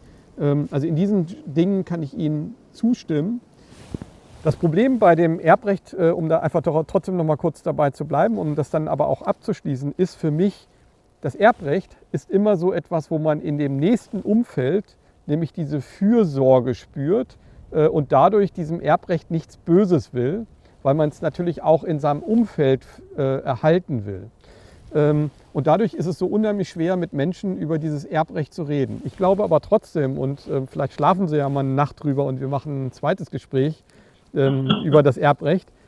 Es kann nicht anders sein, aus dem ganz logischen Menschenverstand, dass das Erbrecht irgendwann zur, zum Exitus ähm, der Wirtschaft führt.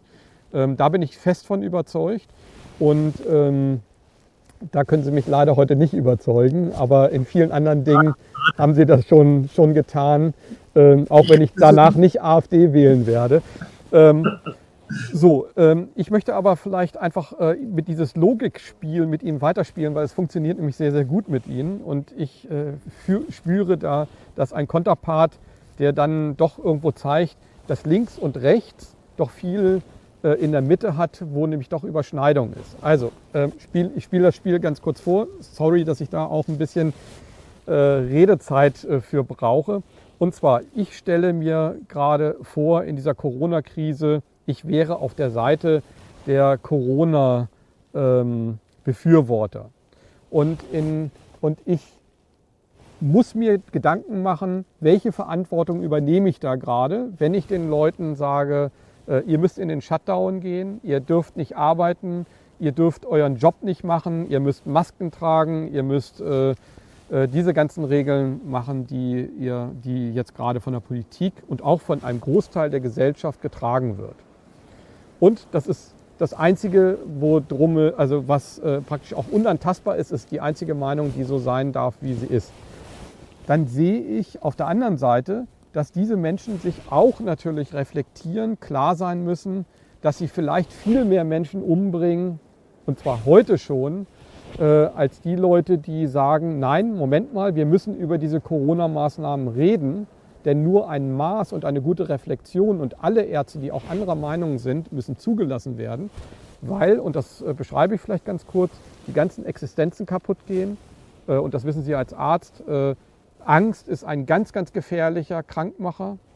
Ähm, aber auch eine zerstörte Existenz ist ein extremer Krankmacher. Aber auch jetzt und heute sterben die Menschen in einem globalen, in einer globalen Weltwirtschaft, die als Tagelöhner unseren Müll hergestellt haben. Hier, heute und jetzt.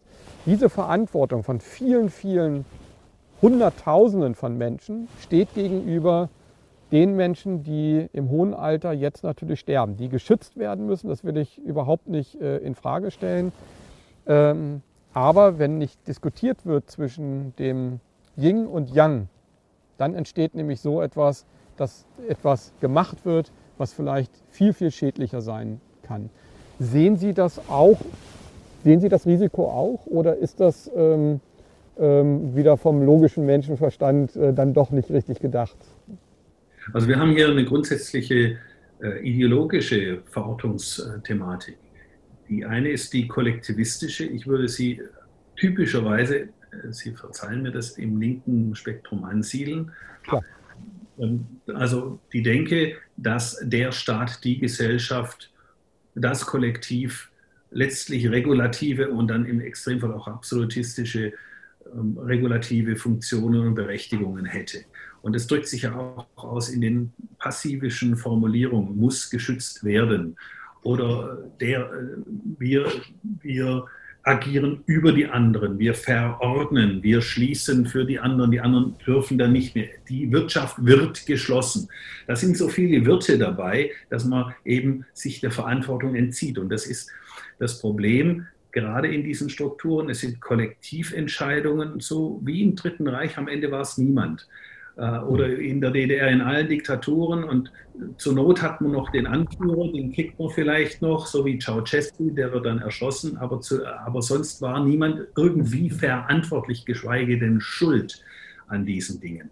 Und darin liegt für mich ein Riesenproblem, dass sie, das ist die Grunddenke hier oder die Grundfrage hier. In welche Kompetenzen hat überhaupt der Staat? Darf der ein Infektionsschutzgesetz machen, über dessen Paragraph 5 dann weitreichende Ermächtigungen an den Gesundheitsminister gegeben werden, die dann herunterbrechen über Verordnungen an irgendwelche Polizeibeamten auf der Straße, die dann einem Bürger, der irgendwas macht, mit drakonischen Strafen begegnen. Darf das überhaupt so sein? Aus meiner Sicht der ich das, die freiheitliche Entfaltung des Individuums propagiere. Nein, der Mensch ist selber verantwortlich für sich selber. Dann wendet man dagegen, ja, aber hier haben wir eine Krankheit, die kann der Einzelne unter Umständen gar nicht einschätzen. Deswegen müssen wir das für ihn tun. Und wenn der meint, er könne munter rausgehen, aber trägt die Pestilenz ins Volk und dann stirbt ein Drittel äh, der Stadtbevölkerung, dann müssen wir ihm Einhalt gebieten.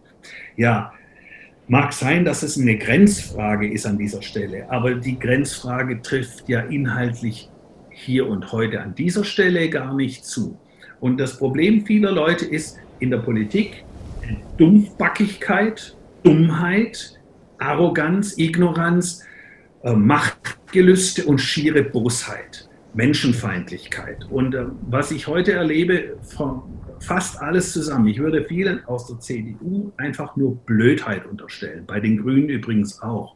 Die glauben das tatsächlich. Selbst Leute, die ein Ingenieurstudium hinter sich haben, glauben an die Wirksamkeit dieser Maske da. Da denkt man, was haben die denn geraucht? Was haben die getrunken? Haben die überhaupt noch einen Rest da oben drin? Äh, und wenn ja, was? Oder haben die zu viel oben drin? Das könnte ja auch sein. Also und, äh, aber es gibt auch Politiker, die sind, die sind getrieben von schierer Bosheit. Und wenn ich einen Jens Spahn so betrachte, bin ich fast geneigt, ihm eine solche Regung zu unterstellen. Oder Leute, die dann bewusst Schülern auch kleinen Kindern das Tragen dieser Maske, dieses Atemwegshindernisses aufzunötigen, sie zu zwingen. Und diejenigen, die es nicht tun, die werden dann ganz sichtbar in die hinterste Ecke des Klassenzimmers gesetzt, direkt vors offene Fenster, damit sie auch möglichst frieren, damit man auch sieht, so geschieht es dir, wenn du dich nicht an unsere wohltuenden Verordnungen hältst.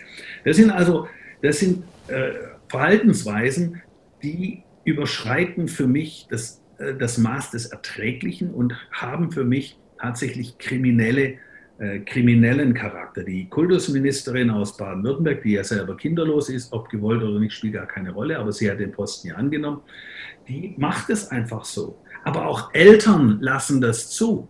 Und da muss ich sagen, was geschieht da? Das, das ist, letztendlich müsste ich sagen, und da kommen wir in den Bereich der unmittelbaren Verantwortung. Ich habe Verantwortung für mich selbst. Und ich habe Verantwortung für die, die mir anvertraut sind. Als Arzt für meine Patienten. Ich habe eine Garantenstellung. Der Patient muss sich darauf verlassen können, wenn er bei mir ist, dass ich alles tue, was seinem Wohl dient. Als Eltern sowieso. Das ist auch ja im Grundgesetz sogar niedergelegt. Und Eltern, die es zulassen, dass man ihre Kinder quält, die haben ein Problem. Gut, die sind verführt. Die sind auch, fallen unter die Rubrik verführt oder dumm. Ja, aber äh, wenn ich jetzt als Arzt, und das ist ein echtes Problem, was wir heute haben, Ärztekammern unterstützen diese Politik in größtem Maße und drohen Ärzten, die dem etwas entgegensetzen, wie mir zum Beispiel. Ich bin als Arzt verpflichtet, nach, der Genfer, nach dem Genfer Gelöbnis, das zurückgeht auf den Hippokratischen Eid, dass ich eben alles tue, was ich kann, was in meiner Macht steht, für das Wohl des Menschen, der vor mir als Patient sitzt und sich mir anvertraut. Und ich bin sogar verpflichtet, dem entgegenzutreten, was ihm schaden könnte. Auch unter Bedrohung, so heißt es in diesem Genfer Gelöbnis, selbst wenn ich bedroht werde. Und Ärzte werden heute bedroht. Das nenne ich jetzt Verantwortung, wenn man aufsteht, wenn ich damit rechnen muss, dass irgendwann die Polizei meine Praxis stürmt und die Patientenakten beschlagnahmt, um zu überprüfen, ob ich Gefälligkeitsgutachten erstellt hätte. Das schwingt dann immer mit. Ja, oh, wenn du das machst, dann wir haben ein Auge auf dich. Big Brother is watching you. Das, die, die, äh, aber das ist meine Verantwortung. Und wie gesagt, Verantwortung kann ich nur dann tragen, wenn ich auch Haftung spüre. Und diejenigen, die in der Politik einfach mal am Schreibtisch eine Gastwirtschaft schließen wegen der neuen Corona-Verordnung ab 21 Uhr und wenn überhaupt nur 30 Prozent in der, im, im Gastraum selber und dann immer der Abstand, weil das ja ganz wichtig ist. Diese Leute spüren ja nicht unmittelbar, was sie machen. Sie spüren es irgendwann mal, wenn das Volk der auf der Straße steht oder vor ihrer Amtsstube und sie aus ihren Amtsstuben verjagt. Dann spüren sie es. Aber dann ist es zu spät. Herr Fichtner, ähm, ich kann Ihnen da wieder bei allen Punkten zustimmen. Ähm, und äh, ich möchte das einfach auch nochmal betonen, weil es ist so wichtig. Ich glaube, es ist so wichtig, dass man äh, einfach aufzeigt, dass es auf der einen Seite Menschen gibt, die wie Sie ähm, Fragen stellen, die aber auch auf die Straße gehen und der Politik Fragen stellen. Und es muss Verantwortung übernommen werden. Und ich denke mal, das ist das Entscheidende, dass wir diesen Menschen, die jetzt momentan sagen, alles ist so richtig, die Medien, die Nachrichtensprecher, die Ärzte, die ähm, äh, die Politiker, die momentan in dem Einheitsbrei der, der, der öffentlich-rechtlichen Medien, aber auch der Kommunikation das propagieren, dass die vielleicht und äh, dafür verantwortlich sind, dass jetzt und heute viele Tausende, vielleicht auch Hunderttausende an Menschen auf dieser Welt an diesen Maßnahmen sterben. Und hinterher nicht, und hinterher nicht sagen können, äh, wir haben das nicht gewusst. Denn eine Verantwortung kann man nur übernehmen, wenn man nämlich maßvoll auch in die andere Richtung guckt und ganz einfach äh, guckt, wie ist deren Sichtweise und dann gemeinsam eine Entscheidung trifft, für die man als gesamte Gesellschaft dann die Verantwortung übernimmt. Ich denke mal, das wollte ich noch einmal betonen, aber Sie haben mir da eigentlich auch das bestätigt, ähm, dass es nämlich eine Bürgerpflicht ist, heute ähm, auf die Straße zu gehen und nachzufragen. Egal, und ich denke mal, das ist auch das Schöne, dass ich mit Ihnen das Gespräch führen kann. Man muss ideologisch nicht derselben Meinung sein. Und äh, man kann dann ja auch mit sich selber ins Gefecht gehen. Also ich hoffe, dass Sie heute Nacht von meinem, von meinem äh, äh, Vorschlag äh, des, des, Erbrechts äh, und, und, der logischen Gedanken äh, in, in, die Nacht gehen. Haben mir den Schlaf, Bitte? Haben mir den Schlaf geraubt. ja, genau. Äh, das, das, das äh, gönne ich Ihnen auch, vielleicht zwei unruhige Nächte, weil die braucht man auch. Ich werde aber auch über ein paar Sachen nachdenken, das kann ich Ihnen versprechen. Ähm, kommen wir vielleicht ganz einfach mal zu den Themen, die für mich politisch nicht erklärbar sind. Darf ich noch ähm, kurz einflechten? Ja, natürlich, klar. Ich möchte nochmal die Gelegenheit nutzen. Ich habe vorhin über die persönliche Verantwortung gesprochen. Sie haben über das immense Leid gesprochen, was kommt, über was in unserem eigenen Land und Volk kommen wird durch diese Maßnahmen, die dann von irgendwelchen Schreibtischen aus oder irgendwelchen komischen Sitzungen heraus beschlossen werden, aber eben auch weltweit. Wir werden einen Sterbezoll im Bereich von Hunderten von Millionen bekommen durch das, was jetzt geschehen ist. Das ist unfassbar, was an dieser Stelle geschieht. Und an der Stelle hat mein Berufsstand eine zentrale Position. Denn von der Einschätzung, was geschieht denn hier aus, diese Einschätzung hängt maßgeblich auch damit zusammen, was Ärzte denn dazu sagen. Es geht ja immerhin um ein vermeintliches Gesundheitsproblem oder einen mutmaßlichen Krankheitserreger. Das ist ja das Thema. Und da erwarte ich von meinen Kollegen, Kolleginnen und Kollegen, sage ich jetzt mal ganz genderkorrekt, entgegen meiner Gewohnheit. Ich erwarte von diesen Kollegen, dass sie endlich mal in sich gehen, dass sie endlich mal nachdenken, was geschieht denn da, dass sie nicht mitschwimmen, so wie es praktisch historisch regelhaft der Fall war.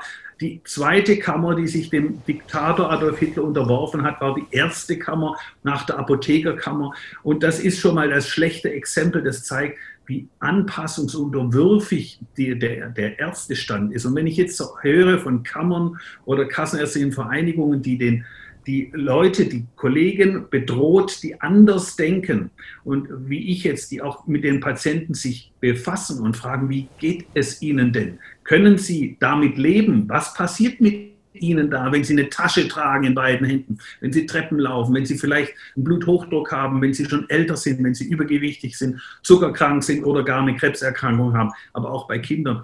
Und wenn diese Kollegen sagen, das ist uns alles egal, ein Attest stellen wir grundsätzlich nicht aus. Und wenn jemand Panikattacken hat, dann hat er halt eine Meise, dann soll er zum Psychiater gehen. Das ich sage es jetzt mal ganz drastisch und ich sage es jetzt in die Öffentlichkeit hinein, wer so agiert, ist nicht weit weg von einem Josef Mengele. Und das klingt vielleicht ganz brutal, aber ich muss das sagen, die Kollegen müssen sich ihrer, ihrer Funktion, ihrer Aufgabe, ihres Eides endlich bewusst werden und endlich einmal auch das tun, was, wozu sie verpflichtet sind, nämlich für ihre Patientendasein. Und in diesem Fall mag ich sogar das Wort für unsere Gesellschaft verwenden, für die Menschen, denen wir auf den Straßen begegnen, die so niedergeschlagen sind, die geknechtet sind von dem Diktat der Politik. Die Ärzte müssen aufstehen, um sie zu befreien. Entschuldigung, das musste sein jetzt einfach. Äh, natürlich. Das, äh, ich denke mal, YouTube ist ja ein freier Kanal, äh, so wie Sie sagen, und man darf da sagen, was man will. Das ist, äh, steht, ja, äh, steht ja so in den, in, den, äh, ähm, ja, in den Richtlinien. Wir haben natürlich festgestellt, dass man ähm, in der Gesellschaft ganz klar irgendwo verorten muss, egal auf welcher Seite man steht, ähm, dass man Verantwortung für Leben hat. Und dieses doch autokratische, was im Moment auf der Seite der Corona-Befürworter ist, ähm, hat ein ganz großes Risiko, dass wir nämlich in einem äh, in einer faschistischen ähm, Geschichte aufwachen können, nämlich indem äh, einfach wir feststellen müssen, vielleicht in zehn Jahren, dass das, was, äh, dass diese vielen Reflexionen und nicht das Hingucken der, der Kritiker zur Folge haben kann, dass viele Zehntausende, Hunderttausende oder Millionen an Menschen an diesen Konsequenzen von Corona gestorben sind.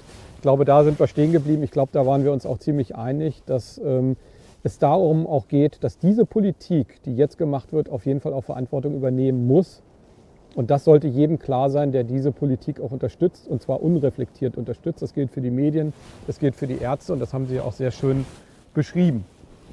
Ähm, wollen wir einfach mal, ähm, und das ist das Schöne, wir haben ja jetzt sehr wenig eigentlich über Corona geredet. Das ist auch mal angenehm, weil ähm, äh, Corona bestimmt zwar die Zeit und Corona ist etwas, was ähm, jeden Tag omnipräsent ist und deswegen ist es auch mal ganz schön, wenn es in unseren Videos nicht vorkommt, sondern dass wir einfach mal über äh, Realpolitik uns unterhalten.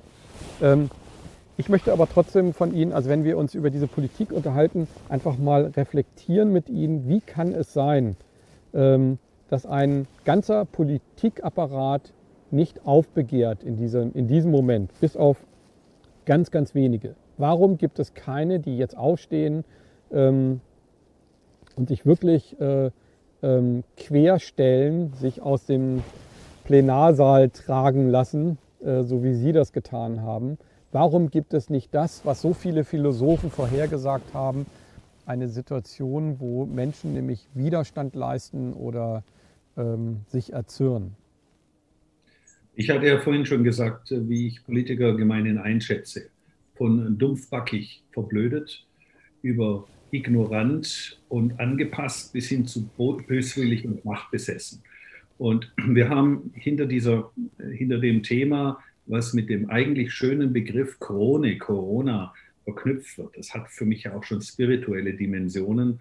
Ich sagte ab und zu, der Satan, der Teufel, ist der Engel des Lichts, also eigentlich etwas äh, nach außen hin Schönes, trägt die Wurzel des Bösen in sich oder trägt überhaupt den, den Gesamtausbund des Bösen in sich. Und mit diesem schönen Begriff der Krone, der Corona, ähm, wird mitgebracht die, das große Zerstörungswerk. Und ähm, das ist ja etwas, was wir, wenn wir genauer nachrecherchieren, finden, auch in den Papieren zum Beispiel der Vereinten Nationen. Wir finden das bereits. Ich muss gestehen, ich selber gehöre zu den Schlafschafen. Mir war das viele, lange Zeit gar nicht selber bewusst, ist erst in den letzten Monaten, vielleicht wenigen Jahren bewusst her geworden, aber jetzt dieses immer schneller drehende Rad, was wir jetzt seit einigen Wochen erleben, hat dies so unglaublich drastisch, plastisch vor Augen geführt, was da, was da vonstatten geht. Und Sie sagen, die Politiker müssen zur,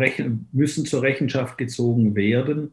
Ich hoffe, dass sie zur Rechenschaft gezogen werden, auch für das unreflektierte Handeln. Wer handelt, wer in dieser Position sitzt und es billiger in Kauf nimmt oder gar nicht darüber reflektiert, dass das, was er tut, einen gewaltigen Schaden nach sich zieht und auch Menschenleben kostet, der muss dafür Rechenschaft ablegen. Und ich denke, dass man wieder so etwas machen müsste, wie das Tribunal und die Gebäude in dieser fränkischen Stadt dafür stehen ja noch. Also man könnte und man müsste meines Erachtens auch ganz klar sagen, Leute, was ihr heute entscheidet und was ihr auch mit Gewalt durchzusetzen gedenkt. Und die Gewalt wird eingesetzt. Die Gewalt nimmt zu.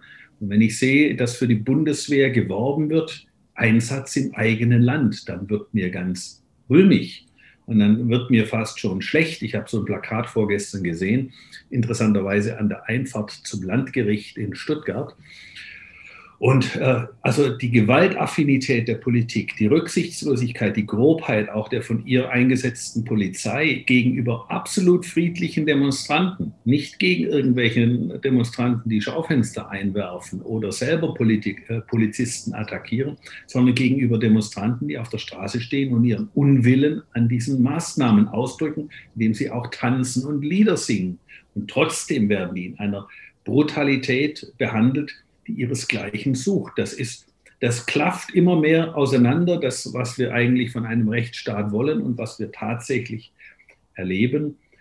Und ja, da ist, äh, da ist ein Wandel dringend nötig.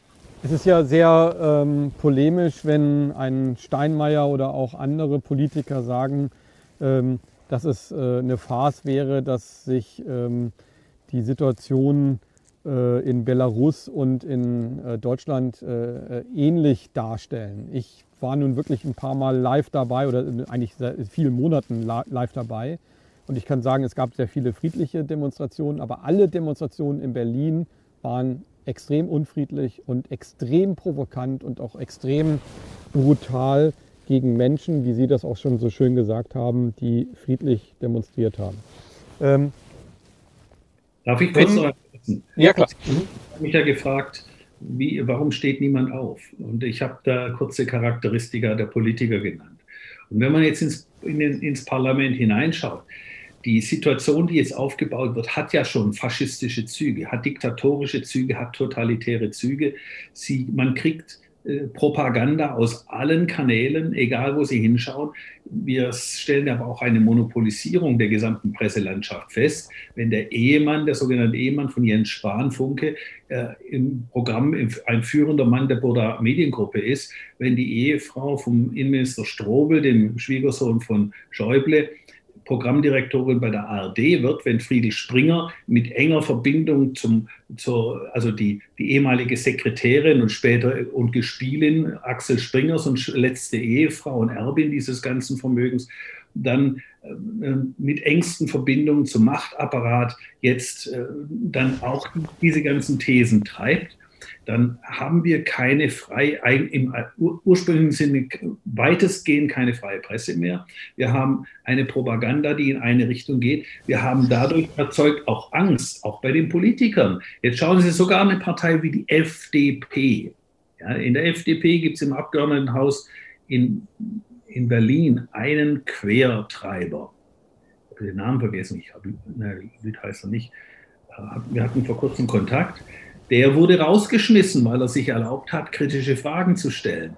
Wir kennen ja noch die Geschichte äh, von dem Eurokritiker äh, der, der FDP, der ebenfalls rausgeschmissen wurde. Und wenn ich die FDP jetzt erlebe im Landtag, ein Herr Rölke, der, der Theaterspieler erster Güte von der Volksbühne, da kann er gut auftreten. Ja, da ist ein Flugzeug an uns vorbeigeflogen. Gibt mir Kondensstreifen hier? Hier ist so viel frische Luft, also da macht dieser eine Kondensstreifen auch nicht. Ja, also selbst die FDP, von der kann man, könnte man ja auch rein historisch erwarten, dass die sagen, also spätestens wenn Parlamentarier aus dem Parlamentssaal von Polizisten getragen wird, dass dann einer steht, sagt, ja, stopp, hier, das geht zu weit, das widerspricht den Prinzipien der Freiheit, der Rechtsstaatlichkeit, der Demokratie, das geht gar nicht. Nichts, der klatscht Beifall. Warum tun sie das? Weil sie alle Angst haben, weil sie eben alle miteinander verflochten sind und weil auch eine FDP in Koalitionskategorien denkt. Man möchte gerne halt wieder mitregieren. Und wie kann man das, wenn man mit den großen Würfen der übrigen Parteien irgendwie dann doch höhere Schnittmengen hat? Und diese Schnittmengen sind eben jetzt diese rigide Corona-Politik an allen Ecken und Enden. Der grüne Kretschmann denkt nicht anders als die angegrünte Frau Merkel in Berlin. Und der Herr Spahn denkt nicht anders als Herr, ein Herr Söder oder sonst irgendeiner. Die, da, da ist so viel Einheitlichkeit da, aber eben auch verbunden mit Ängsten um die eigenen Pfründen, um die eigenen Kandidaturen um die eigenen Seilschaften und deswegen finden sie dort praktisch niemanden, der irgendwas macht. Und, und Sie sehen ja umgekehrt, was passiert, wenn ein Herr Wendler, der Sänger da, der Schlagersänger, den habe ich jetzt übrigens erst vor kurzem wahrgenommen. Ich kannte den gar nicht, peinlich für mich. Bildungslücke. Meine Frau kannte den seit vielen Jahren.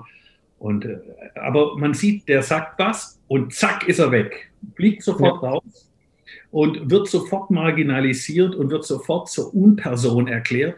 Und das sehen die Leute. Oder ein Polizist sagt eine Woche nachdem er in Berlin war, spricht er selber in Augsburg, zack, wird er suspendiert und kriegt eine Hausdurchsuchung und kriegt alles Mögliche.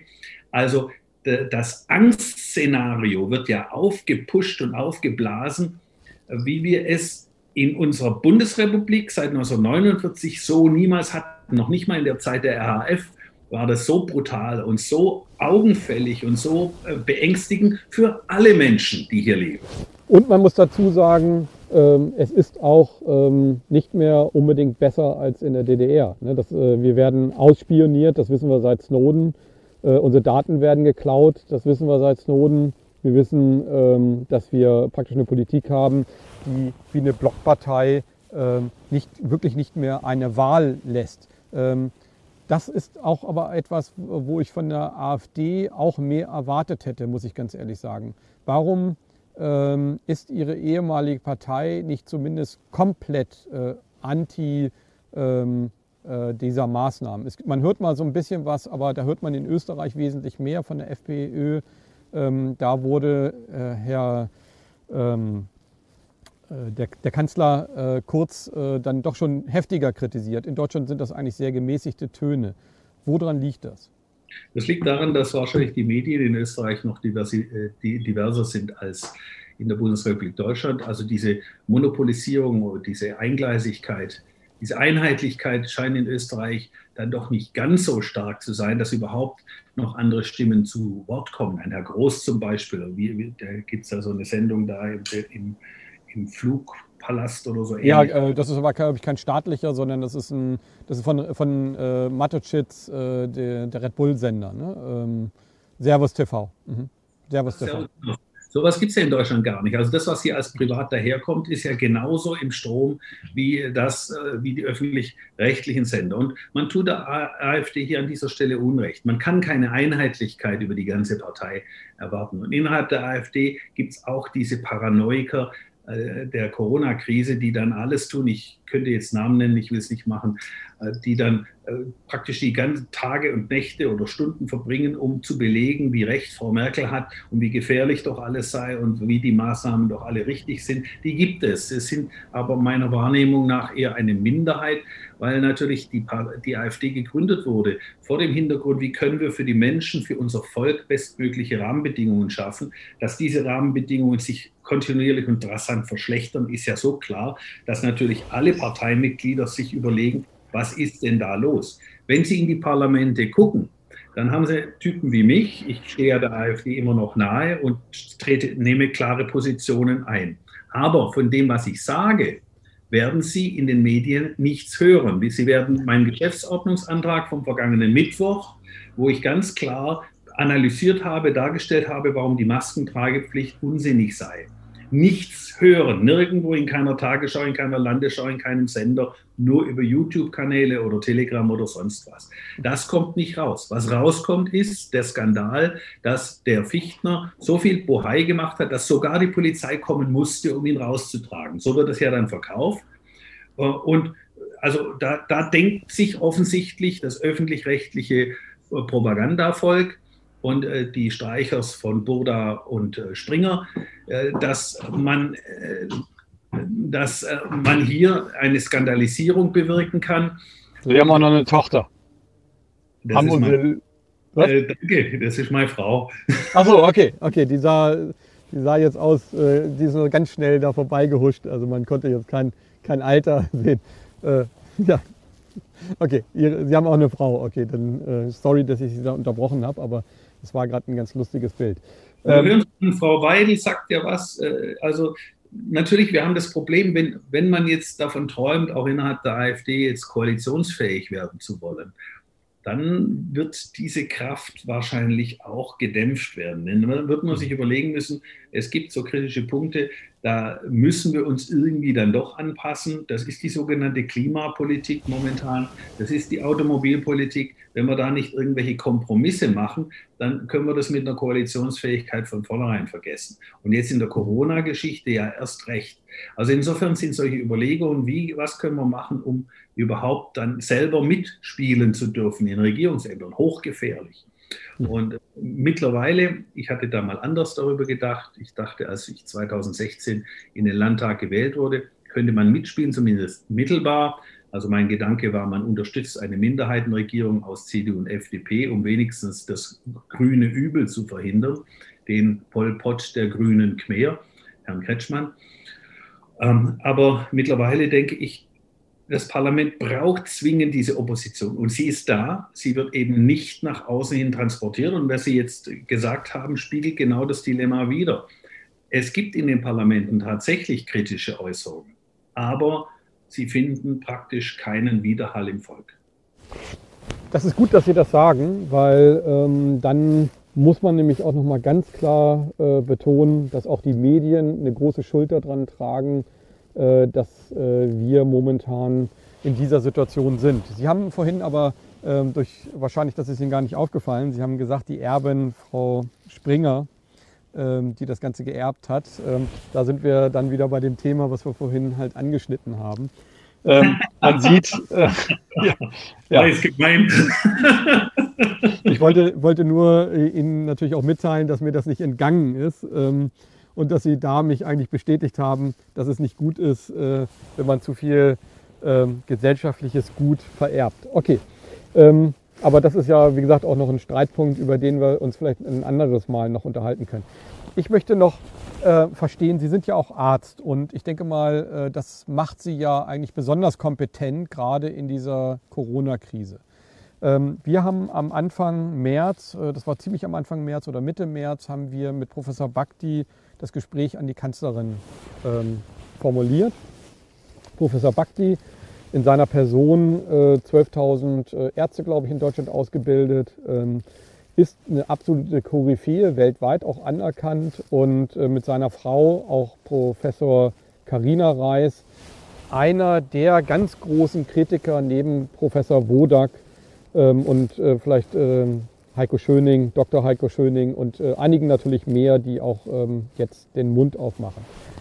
Es gab nie ein Feedback aus der Politik auf Ärzte, die wirklich eine komplett andere Meinung haben. Es gab die Gemäßigten, den Streeck, äh, vielleicht noch den Püschel zu nennen, äh, die vielleicht mal so in den Medien gemäßigt äh, etwas sagen durften.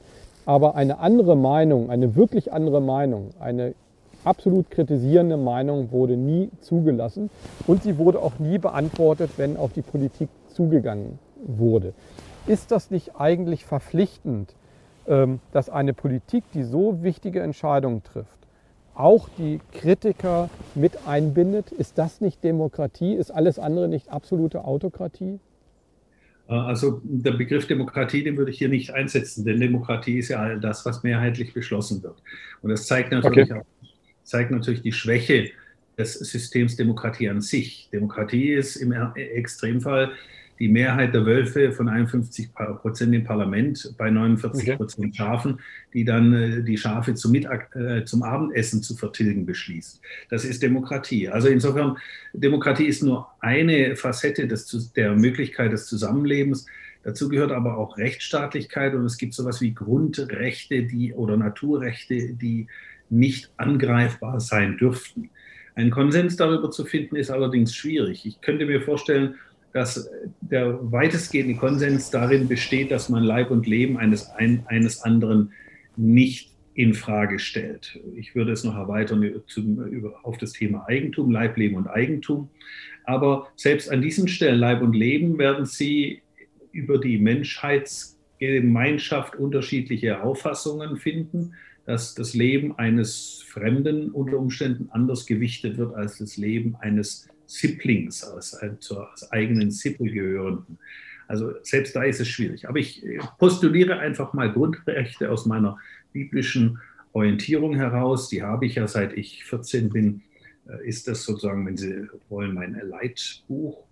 Und da ist das Leben des Menschen. Der wird jetzt nicht differenziert nach Geschlecht oder Rasse, sondern der Mensch hat das Recht auf Leben und vor diesem, äh, vor, vor, diesem Grundrecht müssen dann auch entsprechende Entscheidungen getroffen werden. Können Sie die Frage nochmal wiederholen? Jetzt habe ich mich gerade. Ja, also ähm, äh, die Frage, die ich, die ich eigentlich an Sie gestellt habe, ist, dass ähm, die Kritiker, also wirklich die Extremkritiker, ähm, nicht, also dass es nicht auch verpflichtend ist bei so konsequenten Entscheidungen. Wir, wir reden ja über das, äh, also über einen äh, über ein, eine Gesellschaft, die momentan in einer Autokratie oder in einer Autokratie gedrängt worden ist, wo praktisch die Politik machen kann, was sie will, wo sie Grund, äh, Grundrechte der Bürger außer Kraft setzen kann, äh, zum Beispiel das, Grund, äh, also das Grundrecht auf Meinungsfreiheit also der, und, und Demonstrationsrecht ähm, zum Beispiel über YouTube. Man darf über YouTube nicht mehr ähm, die WHO-Richtlinien in, in, Frage stellen. Ähm, man äh, darf äh, ähm, nicht mehr äh, öffentlich ohne Konsequenzen äh, anderer Meinung sein. Ist da in, bei so Sachen nicht wichtig, dass, die, äh, dass, dass andere Ärzte auch wirklich mit einbezogen werden in die Entscheidung, in die massiven Grundrechtsbeschneidungen? Genau, ähm, das ist mir richtig. Äh, sollte man nicht andere Positionen auch hören? Die Antwort ist natürlich ganz klar ja. Das hat äh, völlig unabhängig von demokratischen Erwägungen, einfach von Erwägungen dessen, was sie als Logik und Vernunft ja auch in die Debatte gebracht haben. Oder von Wissenschaftlichkeit. Man hantiert ja gerne mit dem Wort Wissenschaft, aber blendet völlig aus, was Wissenschaft ja eigentlich im Kern darstellt, nämlich das ständige Ringen und Suchen nach dem Tatsächlichen, nach dem, wie die Welt wirklich läuft und nach den Zweifeln der gängigen, momentan bestehenden Erklärungsmodelle, ob sie denn wirklich wahr sind. Also Wissenschaft ist eine ständige Suche, ein ständiges Fragen, ein ständiges Hinterfragen, auch ein ständiges Kritisieren, auch wenn es unangenehm ist. Und genau dieser Aspekt ist, wird ja völlig ausgeblendet. Wissenschaft wird heute verkauft als ein unter, äh, unter dem, uh, unter dem Tarnbegriff der, der Wissenschaft äh, de, des absolut Wahren, das jetzt hier ein für alle Mal und endgültig festgestellt worden sei und dann treten irgendwelche Leute auf, die sogenannte wissenschaftliche Meriten erlangt haben sollen. Bei Herrn Drosten ist es ja offensichtlich mehr als fraglich. Ich habe jetzt vor kurzem Videos gesehen, und gerade jetzt, bevor wir gesprochen haben, von Herrn Fühlmich, äh, dem Rechtsanwalt, äh, wo dann auch die Promotion von Herrn Drosten äh, unter die Lupe genommen wird, wo es extrem viele Fragen gibt. Also das rein wissenschaftlich im eigentlichen Sinne trifft möglicherweise auf diejenigen, die jetzt als Wissenschaftler diese quasi religiösen Positionierungen verfechten sollen, diese apodiktischen äh, Setzungen letztlich auch dem Volk schmackhaft machen sollen, selbst die haben im eigentlichen wissenschaftlichen Sinne offensichtlich ihre Probleme.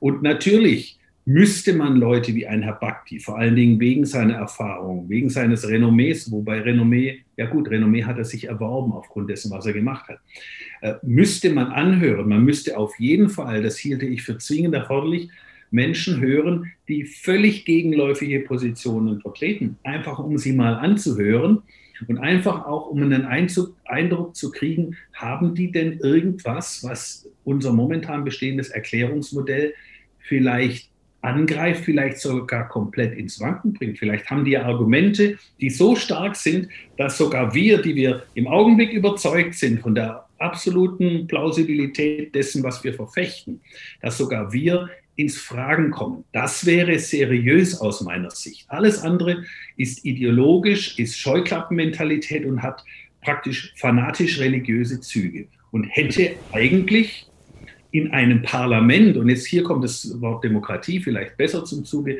äh, Demokratie soll ja letztlich das Zusammenspiel unterschiedlichster Positionen ermöglichen. Äh, da, da gehört es hin, aber da müssen dann eben auch unterschiedliche Positionen überhaupt mal da sein. Sonst gibt es ja nichts zu diskutieren, sonst gibt es nur etwas zu dozieren und ganz brav von der Empfängerseite her auswendig zu lernen, so wie man es früher hatte. Mhm. Ähm, jetzt ist es ja so, dass ähm, äh, die Politik sich da natürlich verweigert. Ähm, Im Umkehrschluss äh, ist es ja einfach so, dass wir ähm, als Corona-Leugner äh, momentan wirklich äh, sehr im, im, Schussfeld stehen. Also es geht ja wirklich schon so weit, dass man sagen kann, äh, wir werden durch und durch beleidigt, wir werden diffamiert, wir werden in die rechte Ecke äh, gestellt. Ähm, und ich, wir merken das ja heute auch vielleicht an dem Gespräch. Es gibt natürlich auch äh, die gesamte Bandbreite. Wir sind, weiß Gott, nicht alle rechts und wir sind, weiß Gott, nicht alle äh, schon gar nicht äh, rechtsradikal oder linksradikal. Und trotzdem wird es so dargestellt. Das ist ja schon ähm, auch ein Diffamieren äh, und äh, einer gesamten Gesellschaftsgruppe oder äh, das ist doch eigentlich hochkriminell, was da passiert, oder sehe ich das? Ja, es ist hochkriminell. Ich war heute einkaufen für das Headset, was jetzt nicht okay. funktioniert hat. Und in dem Laden äh, kam dann jemand auf uns zu und sagte, äh, wo ist Ihr Mundschutz? Sagte ich, ich kann keinen tragen. Wir haben Sie einen Attest? Sagte ich, ja. ja Sie, äh, darf ich sehen? Er sagte, eigentlich haben Sie kein Recht, das zu sehen. Und dann kam jemand anders, brachte ein Face Shield. Also wir müssten jetzt ein Face Shield äh, tragen, sonst dürften wir in diesen Laden nicht rein. Es war ein Metromarkt, äh, ein, ein, ein na, äh, Mediamarkt war das. Und äh, wenn wir das nicht anlegten, müsste man uns des Ladens verweisen, denn es wäre ihr Hausrecht. Der Verweis, dass sie ja dem öffentlichen Verkehr geöffnet seien, hat nicht gezogen. Ähm, sie hätten ihr Hausrecht, es wird halt einfach behauptet. Ich hatte jetzt keine Zeit wegen unseres Interviews, sonst hätte ich es noch durchdekliniert mit Rufen der Polizei und so weiter und so fort, mit einer Anzeigeerstattung wegen äh, Diffamierung oder äh, Diskriminierung eines, eines Menschen, der das nicht tragen kann. Auch ein Face Shield. Ein Face Shield ist laut Landesregierung kein Ersatz für einen Mund-Nasenschutz, wie sie das Ding nennen.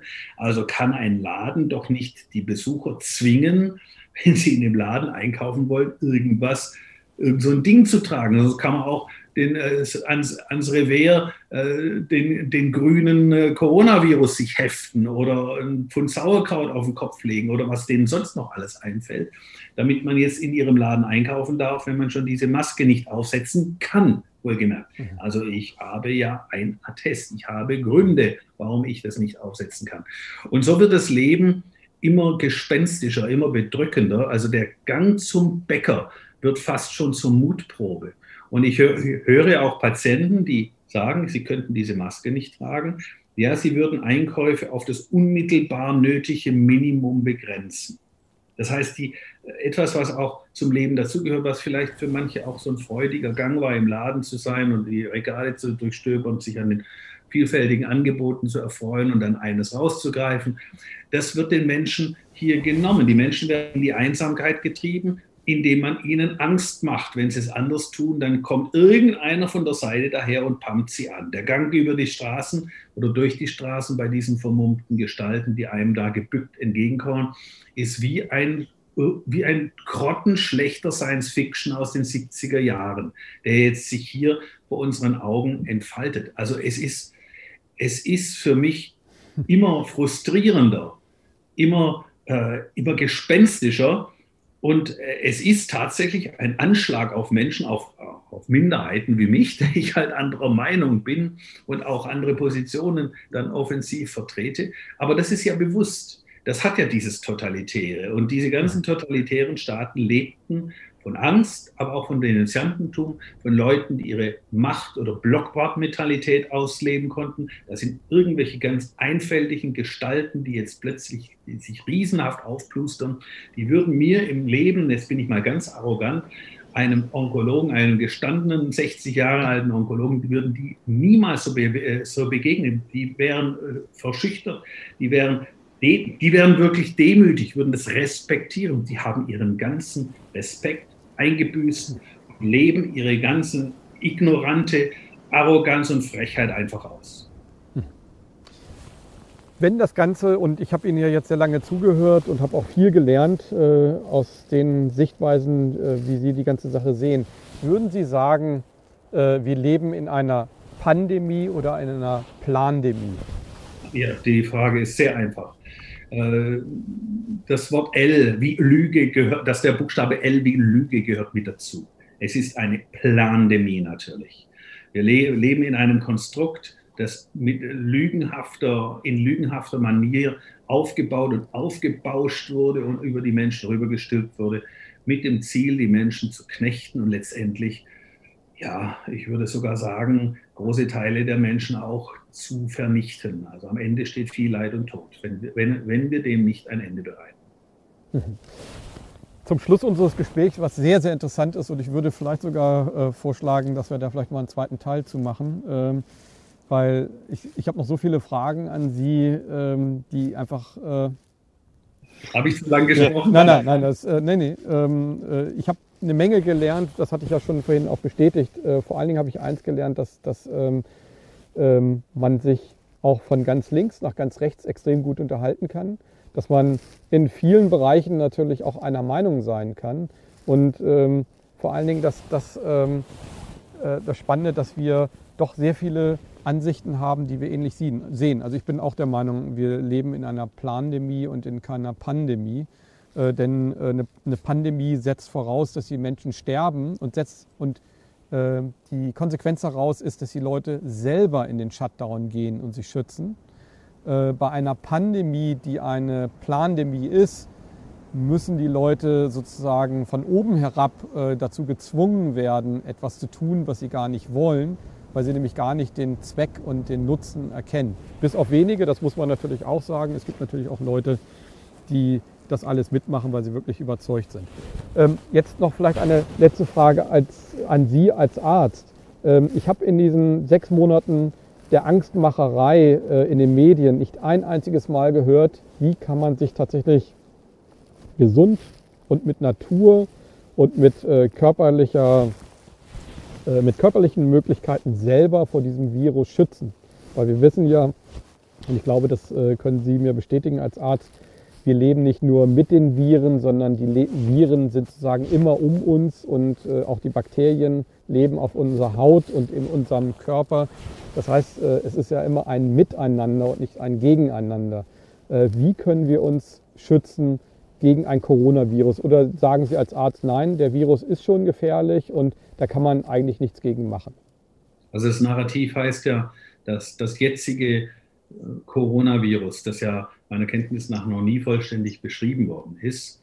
Aber lassen wir es mal da sein, dass das jetzige Coronavirus menschheitsgeschichtlich einmalig und erstmalig und in seiner Gefährlichkeit letztlich deswegen herausragend sei.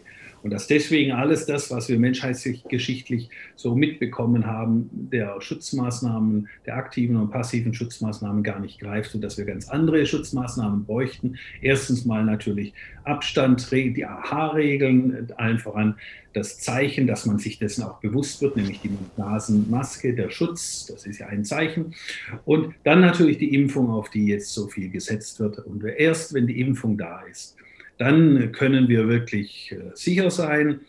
Ähm, ja, und deswegen, auch das steckt ja mit dahinter. Die Impfung hat ja noch viele, aber das wäre ein separates Thema. So, äh, deswegen werden Dinge, die man sonst gemeinhin auch zumindest mal ansprechen würde, finden überhaupt null Widerhall in den ganzen Debatten. Und aus meiner Sicht, weil es ja eine Plandemie ist und weil auch die Zahlen von Ioannidis darauf hindeuten, dass die tatsächliche Letalität dieser Erkrankungen, wenn es denn wirklich Corona-Erkrankungen sind, sich im Bereich einer mittelgradig schweren Influenza äh, bewegen, ähm, dann reichen auch die Maßnahmen aus, die man sonst so trifft, um möglichst seine Sterbe- oder Erkrankungen und Sterbechancen zu senken. Also wir sind ja nicht Herrscher über unsere Zeit und unser Leben. Wir können durch unsere Mühen unserem Leben keine Handbreit, keine Haaresbreite hinzusetzen, wie die Schrift sagt. Wir, wir, wir sind, unser Leben ist in Gottes Hand, letztendlich. Aber wir können eben Handlungen wie beim Lotteriespiel, wenn wir viele Lose kaufen, haben wir die Chance auf einen Gewinn. Und wenn wir ordentlich ins Tief ins Glas gucken und viele Schachteln Zigaretten rauchen und ordentlich promiskuitiv rummachen und auch sonst ein relativ ungeordnetes Leben führen, dann erhöhen wir die Chancen für einen frühzeitigen Abgang ganz erheblich. Und umgekehrt können wir ja auch Maßnahmen treffen, das wissen wir, indem wir aktiv sind, indem wir sportlich sind, indem wir nicht allzu fett werden, indem wir unser, auch äh, gewisse Ruhezeiten uns gönnen, Zeiten der Kontemplation. Und manche, ich mache das mittlerweile, propagiere auch zusätzliche Sachen wie Vitamin D. Da glaube ich, dass ich da doch einige positive Effekte habe beobachten können bei Patienten. Ich mache das seit etwa fünf Jahren. Ich bin da mal drauf gelupft worden. Als Schulmediziner kommt man da nicht so automatisch drauf. Aber mittlerweile mache ich das oder Zink. Also es gibt so verschiedene Sachen, wo wir tatsächlich aktiv was machen können. Das Hauptsächliche ist eben körperlich aktiv zu sein oder eben auch nicht so viel zu essen. Ich würde jetzt nicht dem Vegetarismus oder Veganismus oder sonst was das Wort reden. Einfach nicht zu viel, dass man nicht zu sehr aus dem Leim geht der Spiegel ist ein gutes Mittel, um festzustellen, äh, wie wir drauf sind. Am besten nackig vor den Spiegel stellen und sich überlegen, ob man sich so gefällt. Und dann weiß man schon sehr viel mehr. Und das sind Dinge, aber das wird hier in keiner Weise adressiert. Ich glaube, wenn man das tut, dann ist man auf der sicheren Seite, wie man eben sicher sein kann bei allgemeinen Lebensrisiken. Reden wir noch ganz kurz äh, zum Schluss äh, über die Impfung. Ich habe eine Befürchtung. Ähm, eine Befürchtung und zwar, die auch nochmal die Dramatik aufzeigen soll, ähm, was passieren könnte, wenn wir einfach blauäugig einfach das tun, was andere äh, Interessengruppen äh, von uns erwarten. Ich erwarte von der Impfung nichts, äh, außer nichts Gutes, denn ähm, eine Impfung, die normalerweise sieben bis 15 Jahre braucht, um äh, die Zulassung zu bekommen, soll durchgeprügelt werden in einem Jahr. Ähm, ich habe die Befürchtung, dass diese Impfung viel, viel tödlicher sein kann mit den Konsequenzen auf die Jahre gesehen, ähm, als das Coronavirus selber. Ist das eine Befürchtung, die Sie selber auch haben? Wir haben das ja jetzt gerade in London gesehen, Hirnhautentzündung, äh, doch schlimmste Erkrankungen. Also ich selber hatte eine Hirnhautentzündung als Kind und ich weiß, äh, was das bedeutet, eine Hirnhautentzündung zu haben. Das, ist, das heißt wirklich um Leben und Tod zu kämpfen. Und ähm, das ist nicht einfach mal äh, ähm, in einem halben Jahr oder Jahr vorbei, sondern das hat einfach mehrere Jahre gedauert, bis ich das wirklich komplett verarbeitet hatte. Ähm, das heißt also, äh, das sind ja schon ähm, auch jetzt in, in, der, in der dritten Fest Testphase extreme äh, negative Erscheinungen zutage getreten. Haben Sie nicht die Befürchtung, dass wir ein Massensterben haben werden in fünf, zehn Jahren, wenn wir eine gesamte Weltgesellschaft äh, äh, geimpft haben? Ich halte es nicht für ausgeschlossen, dass sowas kommt. Also ich, äh, halte, ich glaube, dass wir einen hohen Todeszoll haben werden, zum einen wegen des Hungers, der kommen wird, wegen der wirtschaftlichen und damit auch finanziellen Verwerfungen, die global einsetzen werden. Aber ich kann mir auch vorstellen, dass über eine Impfung, die eben nicht nach den Regeln der ärztlichen Sorgfalt oder der, der Sorgfalt bei Medikamentenherstellung getestet wurde nach allen Regeln der Kunst, in vielen Phasen, bevor sie überhaupt erst zum Menschen kommt, dass äh, dies unter Umständen Konsequenzen nach sich zieht, die ebenfalls grausig sind und die das auch übertreffen können, vor dem sie eigentlich äh, gedacht ist zu schützen oder zumindest äh, zu dessen Schutz man sie propagiert hat oder dessen Vermeidung sie propagiert hat. Äh, ist das Ihnen, Ihren Parlamentariern, Ihren Kollegen klar? Ist das denen wirklich klar? Also normalerweise müsste doch jeder Parlamentarier aus Verantwortung schon, auch für, zumindest für die eigene Familie, für die eigenen Kinder, doch aufstehen und fragen, was ist, geht hier ab? Normalerweise sieben Jahre, warum ist das möglich in einem Jahr? Das kann ich mir gar nicht vorstellen, dass es so viele verantwortungslose Menschen gibt, die ähm, Politik machen, die Kinder haben und das mit äh, ähm, äh, durchsetzen. Das Corona-Narrativ ist offensichtlich so wirkmächtig, dass es äh, selbst diese Reste der Vernunft ausschaltet. Ich sprach ja vorhin über den Vater, der mit Mundmaske seinem kleinen Kind begegnet ist auf offener Straße was ich schon mal für einen Anschlag auf die, auf die Kinderseele erachte. Aber der Mann macht das. Das machen Kinder vor Kinder, äh, Eltern vor Kindergärten. Äh, Lehrer in Schulen und Parlamentarier in Parlamenten. Und äh, offensichtlich ist hier tatsächlich äh, der, ein Rest von Vernunft und auch Selbstschutz ausgeklingt vor lauter Angst und Panik vor diesem schwarzen Mann. Wer hat Angst vor dem schwarzen Mann, ist es ja so. Also wie quasi in einer mittelalterlichen hochgradig hysterisierten Gesellschaft, in der kleinste Dinge reichen, um Menschen äh, letztlich außer Rand und Band zu bringen, in Pogromstimmung versetzen, aber auch in, in äh, Flagellantentum äh, zu übergehen. Und äh, das ist ja etwas auch etwas der, der frustrierenden Dinge, die man jetzt hier sieht, wie Menschen, die man eigentlich als Vernunft begabt wahrgenommen, äh, glaubte wahrgenommen zu haben, wenn Sie in dieser relativ einfachen Frage völlig versagen, wo Sie an anderen Stellen tausend Untersuchungen einfordern, ob es denn nun wirklich recht ist und ob nicht wirklich nicht doch an irgendeiner Ecke irgendeine unangenehme Nebenwirkung erfolgt. Hier wird es blindlings befürwortet, ja, die Impfung, die Impfung, die Impfung und etwaige Nebenwirkungen, wie wir sie ja schon mal erlebt hatten, Schweinegrippe, man ist noch gar nicht so lange her, da hat man ein solches Experiment ja mal bereits durchexerziert. Wir wissen ja aus dieser Zeit, dass es viele Kinder gibt mit, oder Impflinge mit Narkolepsie. Nun sind es immer noch nicht genug, dass sie einem vor die Augen gekommen sind. Wer hat schon mal einen narkoleptischen Menschen gesehen? Das sind wenige. Das heißt, die dort aufgetretenen Nebenwirkungen sind im öffentlichen Bewusstsein nicht wirklich tief verankert. Aber äh, die Durchführung der damaligen Impfungen hat halt gezeigt, es gibt sie die sehr unangenehmen Nebenwirkungen. Und da war ja die Situation nochmal ganz anders. Jetzt haben wir sogar die Entbindung der Hersteller von etwaigen Haftungen, was das Risiko nochmal immens hochschraubt. Ein Hersteller, der dann für etwaige Risiken auch noch in Haftung genommen werden könnte, wird zumindest zurückhaltender sein, bevor er ein gefährliches Produkt auf den Markt bringt. Einer, den man von jeglicher Haftung freistellt, warum sollte der das tun? Wenn er auch noch sicher sein kann, dass ein Produkt auf jeden Fall vermarktet wird, warum sollte der sich irgendwelche Restriktionen auferlegen? Dafür gibt es ja eigentlich gar keinen sinnvollen Grund. Und weil das so ist, fürchte ich, dass man ein Produkt propagieren wird, das unter Umständen genau das macht, was Sie befürchtet haben, dass es autoaggressive Erkrankungen hervorrufen wird, also äh, autoimmunologische Erkrankungen, Rheuma ist so ein typisches Beispiel, bis hin zu Krebserkrankungen. Nun könnte ich jetzt zynisch sagen, gut, dass ich Onkologe bin. Dann habe ich in Zukunft mehr zu tun. Aber meine, meine Vorgehensweise ist, ich bin immer froh, wenn ich einen Menschen nach Hause schicken kann und der verlässt die Praxis frohen Mutes. Das ist doch ein, äh, ein sehr schönes äh, Schlusswort. Ich möchte vielleicht noch ganz kurz feststellen, was mich am meisten äh, begeistert hat, war die Feststellung, dass ähm, in einem, also das Bösartiges auch in einem offensichtlich ähm, in einer Lichtgestalt äh, ähm, praktisch um uns herum schlawinern kann. Das heißt also, dass wir ähm, nicht denken sollen, dass wenn wir in dem Gewand des Guten auch wirklich etwas Gutes tun.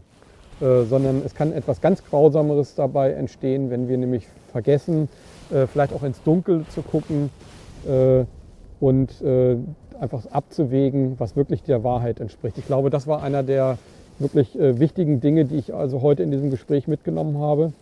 Ähm, ja, zum Schluss möchte ich nur noch eine Sache von Ihnen. Haben Sie Hoffnung oder ähm, sehen Sie die Situation als ganz große Möglichkeit, diese Träume, die wir ja auch besprochen haben am Anfang des Gesprächs, nämlich vielleicht ein Bürgerparlament auf die Beine zu stellen, die Gesellschaft voranzubringen ähm, und äh, praktisch dieses, diese alte Normalität mit einer besseren, neuen Normalität abzulösen oder sind Sie eher Pessimist?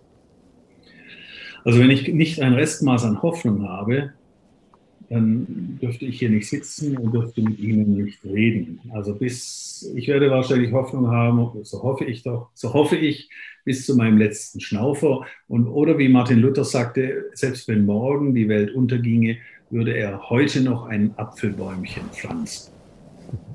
Sehr schön.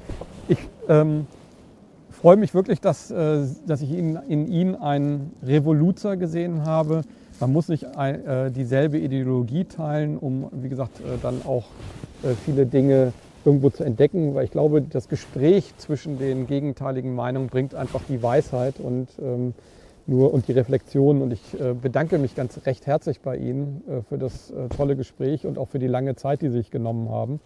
Ähm, und ich hoffe, dass Sie noch viele Male aus dem Parlament getragen werden und dass Sie noch oftmals ja auf den Tisch hauen und die Schläfer wachrütteln.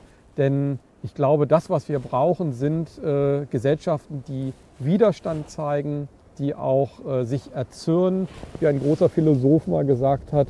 Und das ist so wichtig wie noch nie zuvor. Ich glaube, es ist unheimlich wichtig, dass wir jetzt einfach sagen, egal welcher Meinung wir sind, wir müssen uns unterhalten und wir müssen uns äh, äh auf jeden Fall die gegenteilige Meinung anhören und reflektieren und sie nicht versuchen zu überzeugen, sondern sie stehen zu lassen.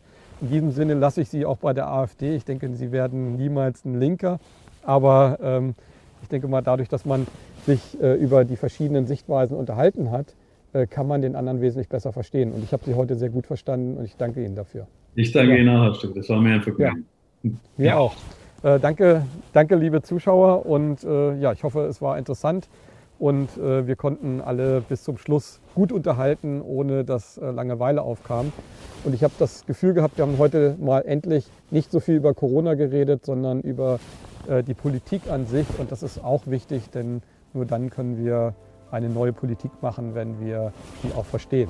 In diesem Sinne, äh, euer Kai Stuth.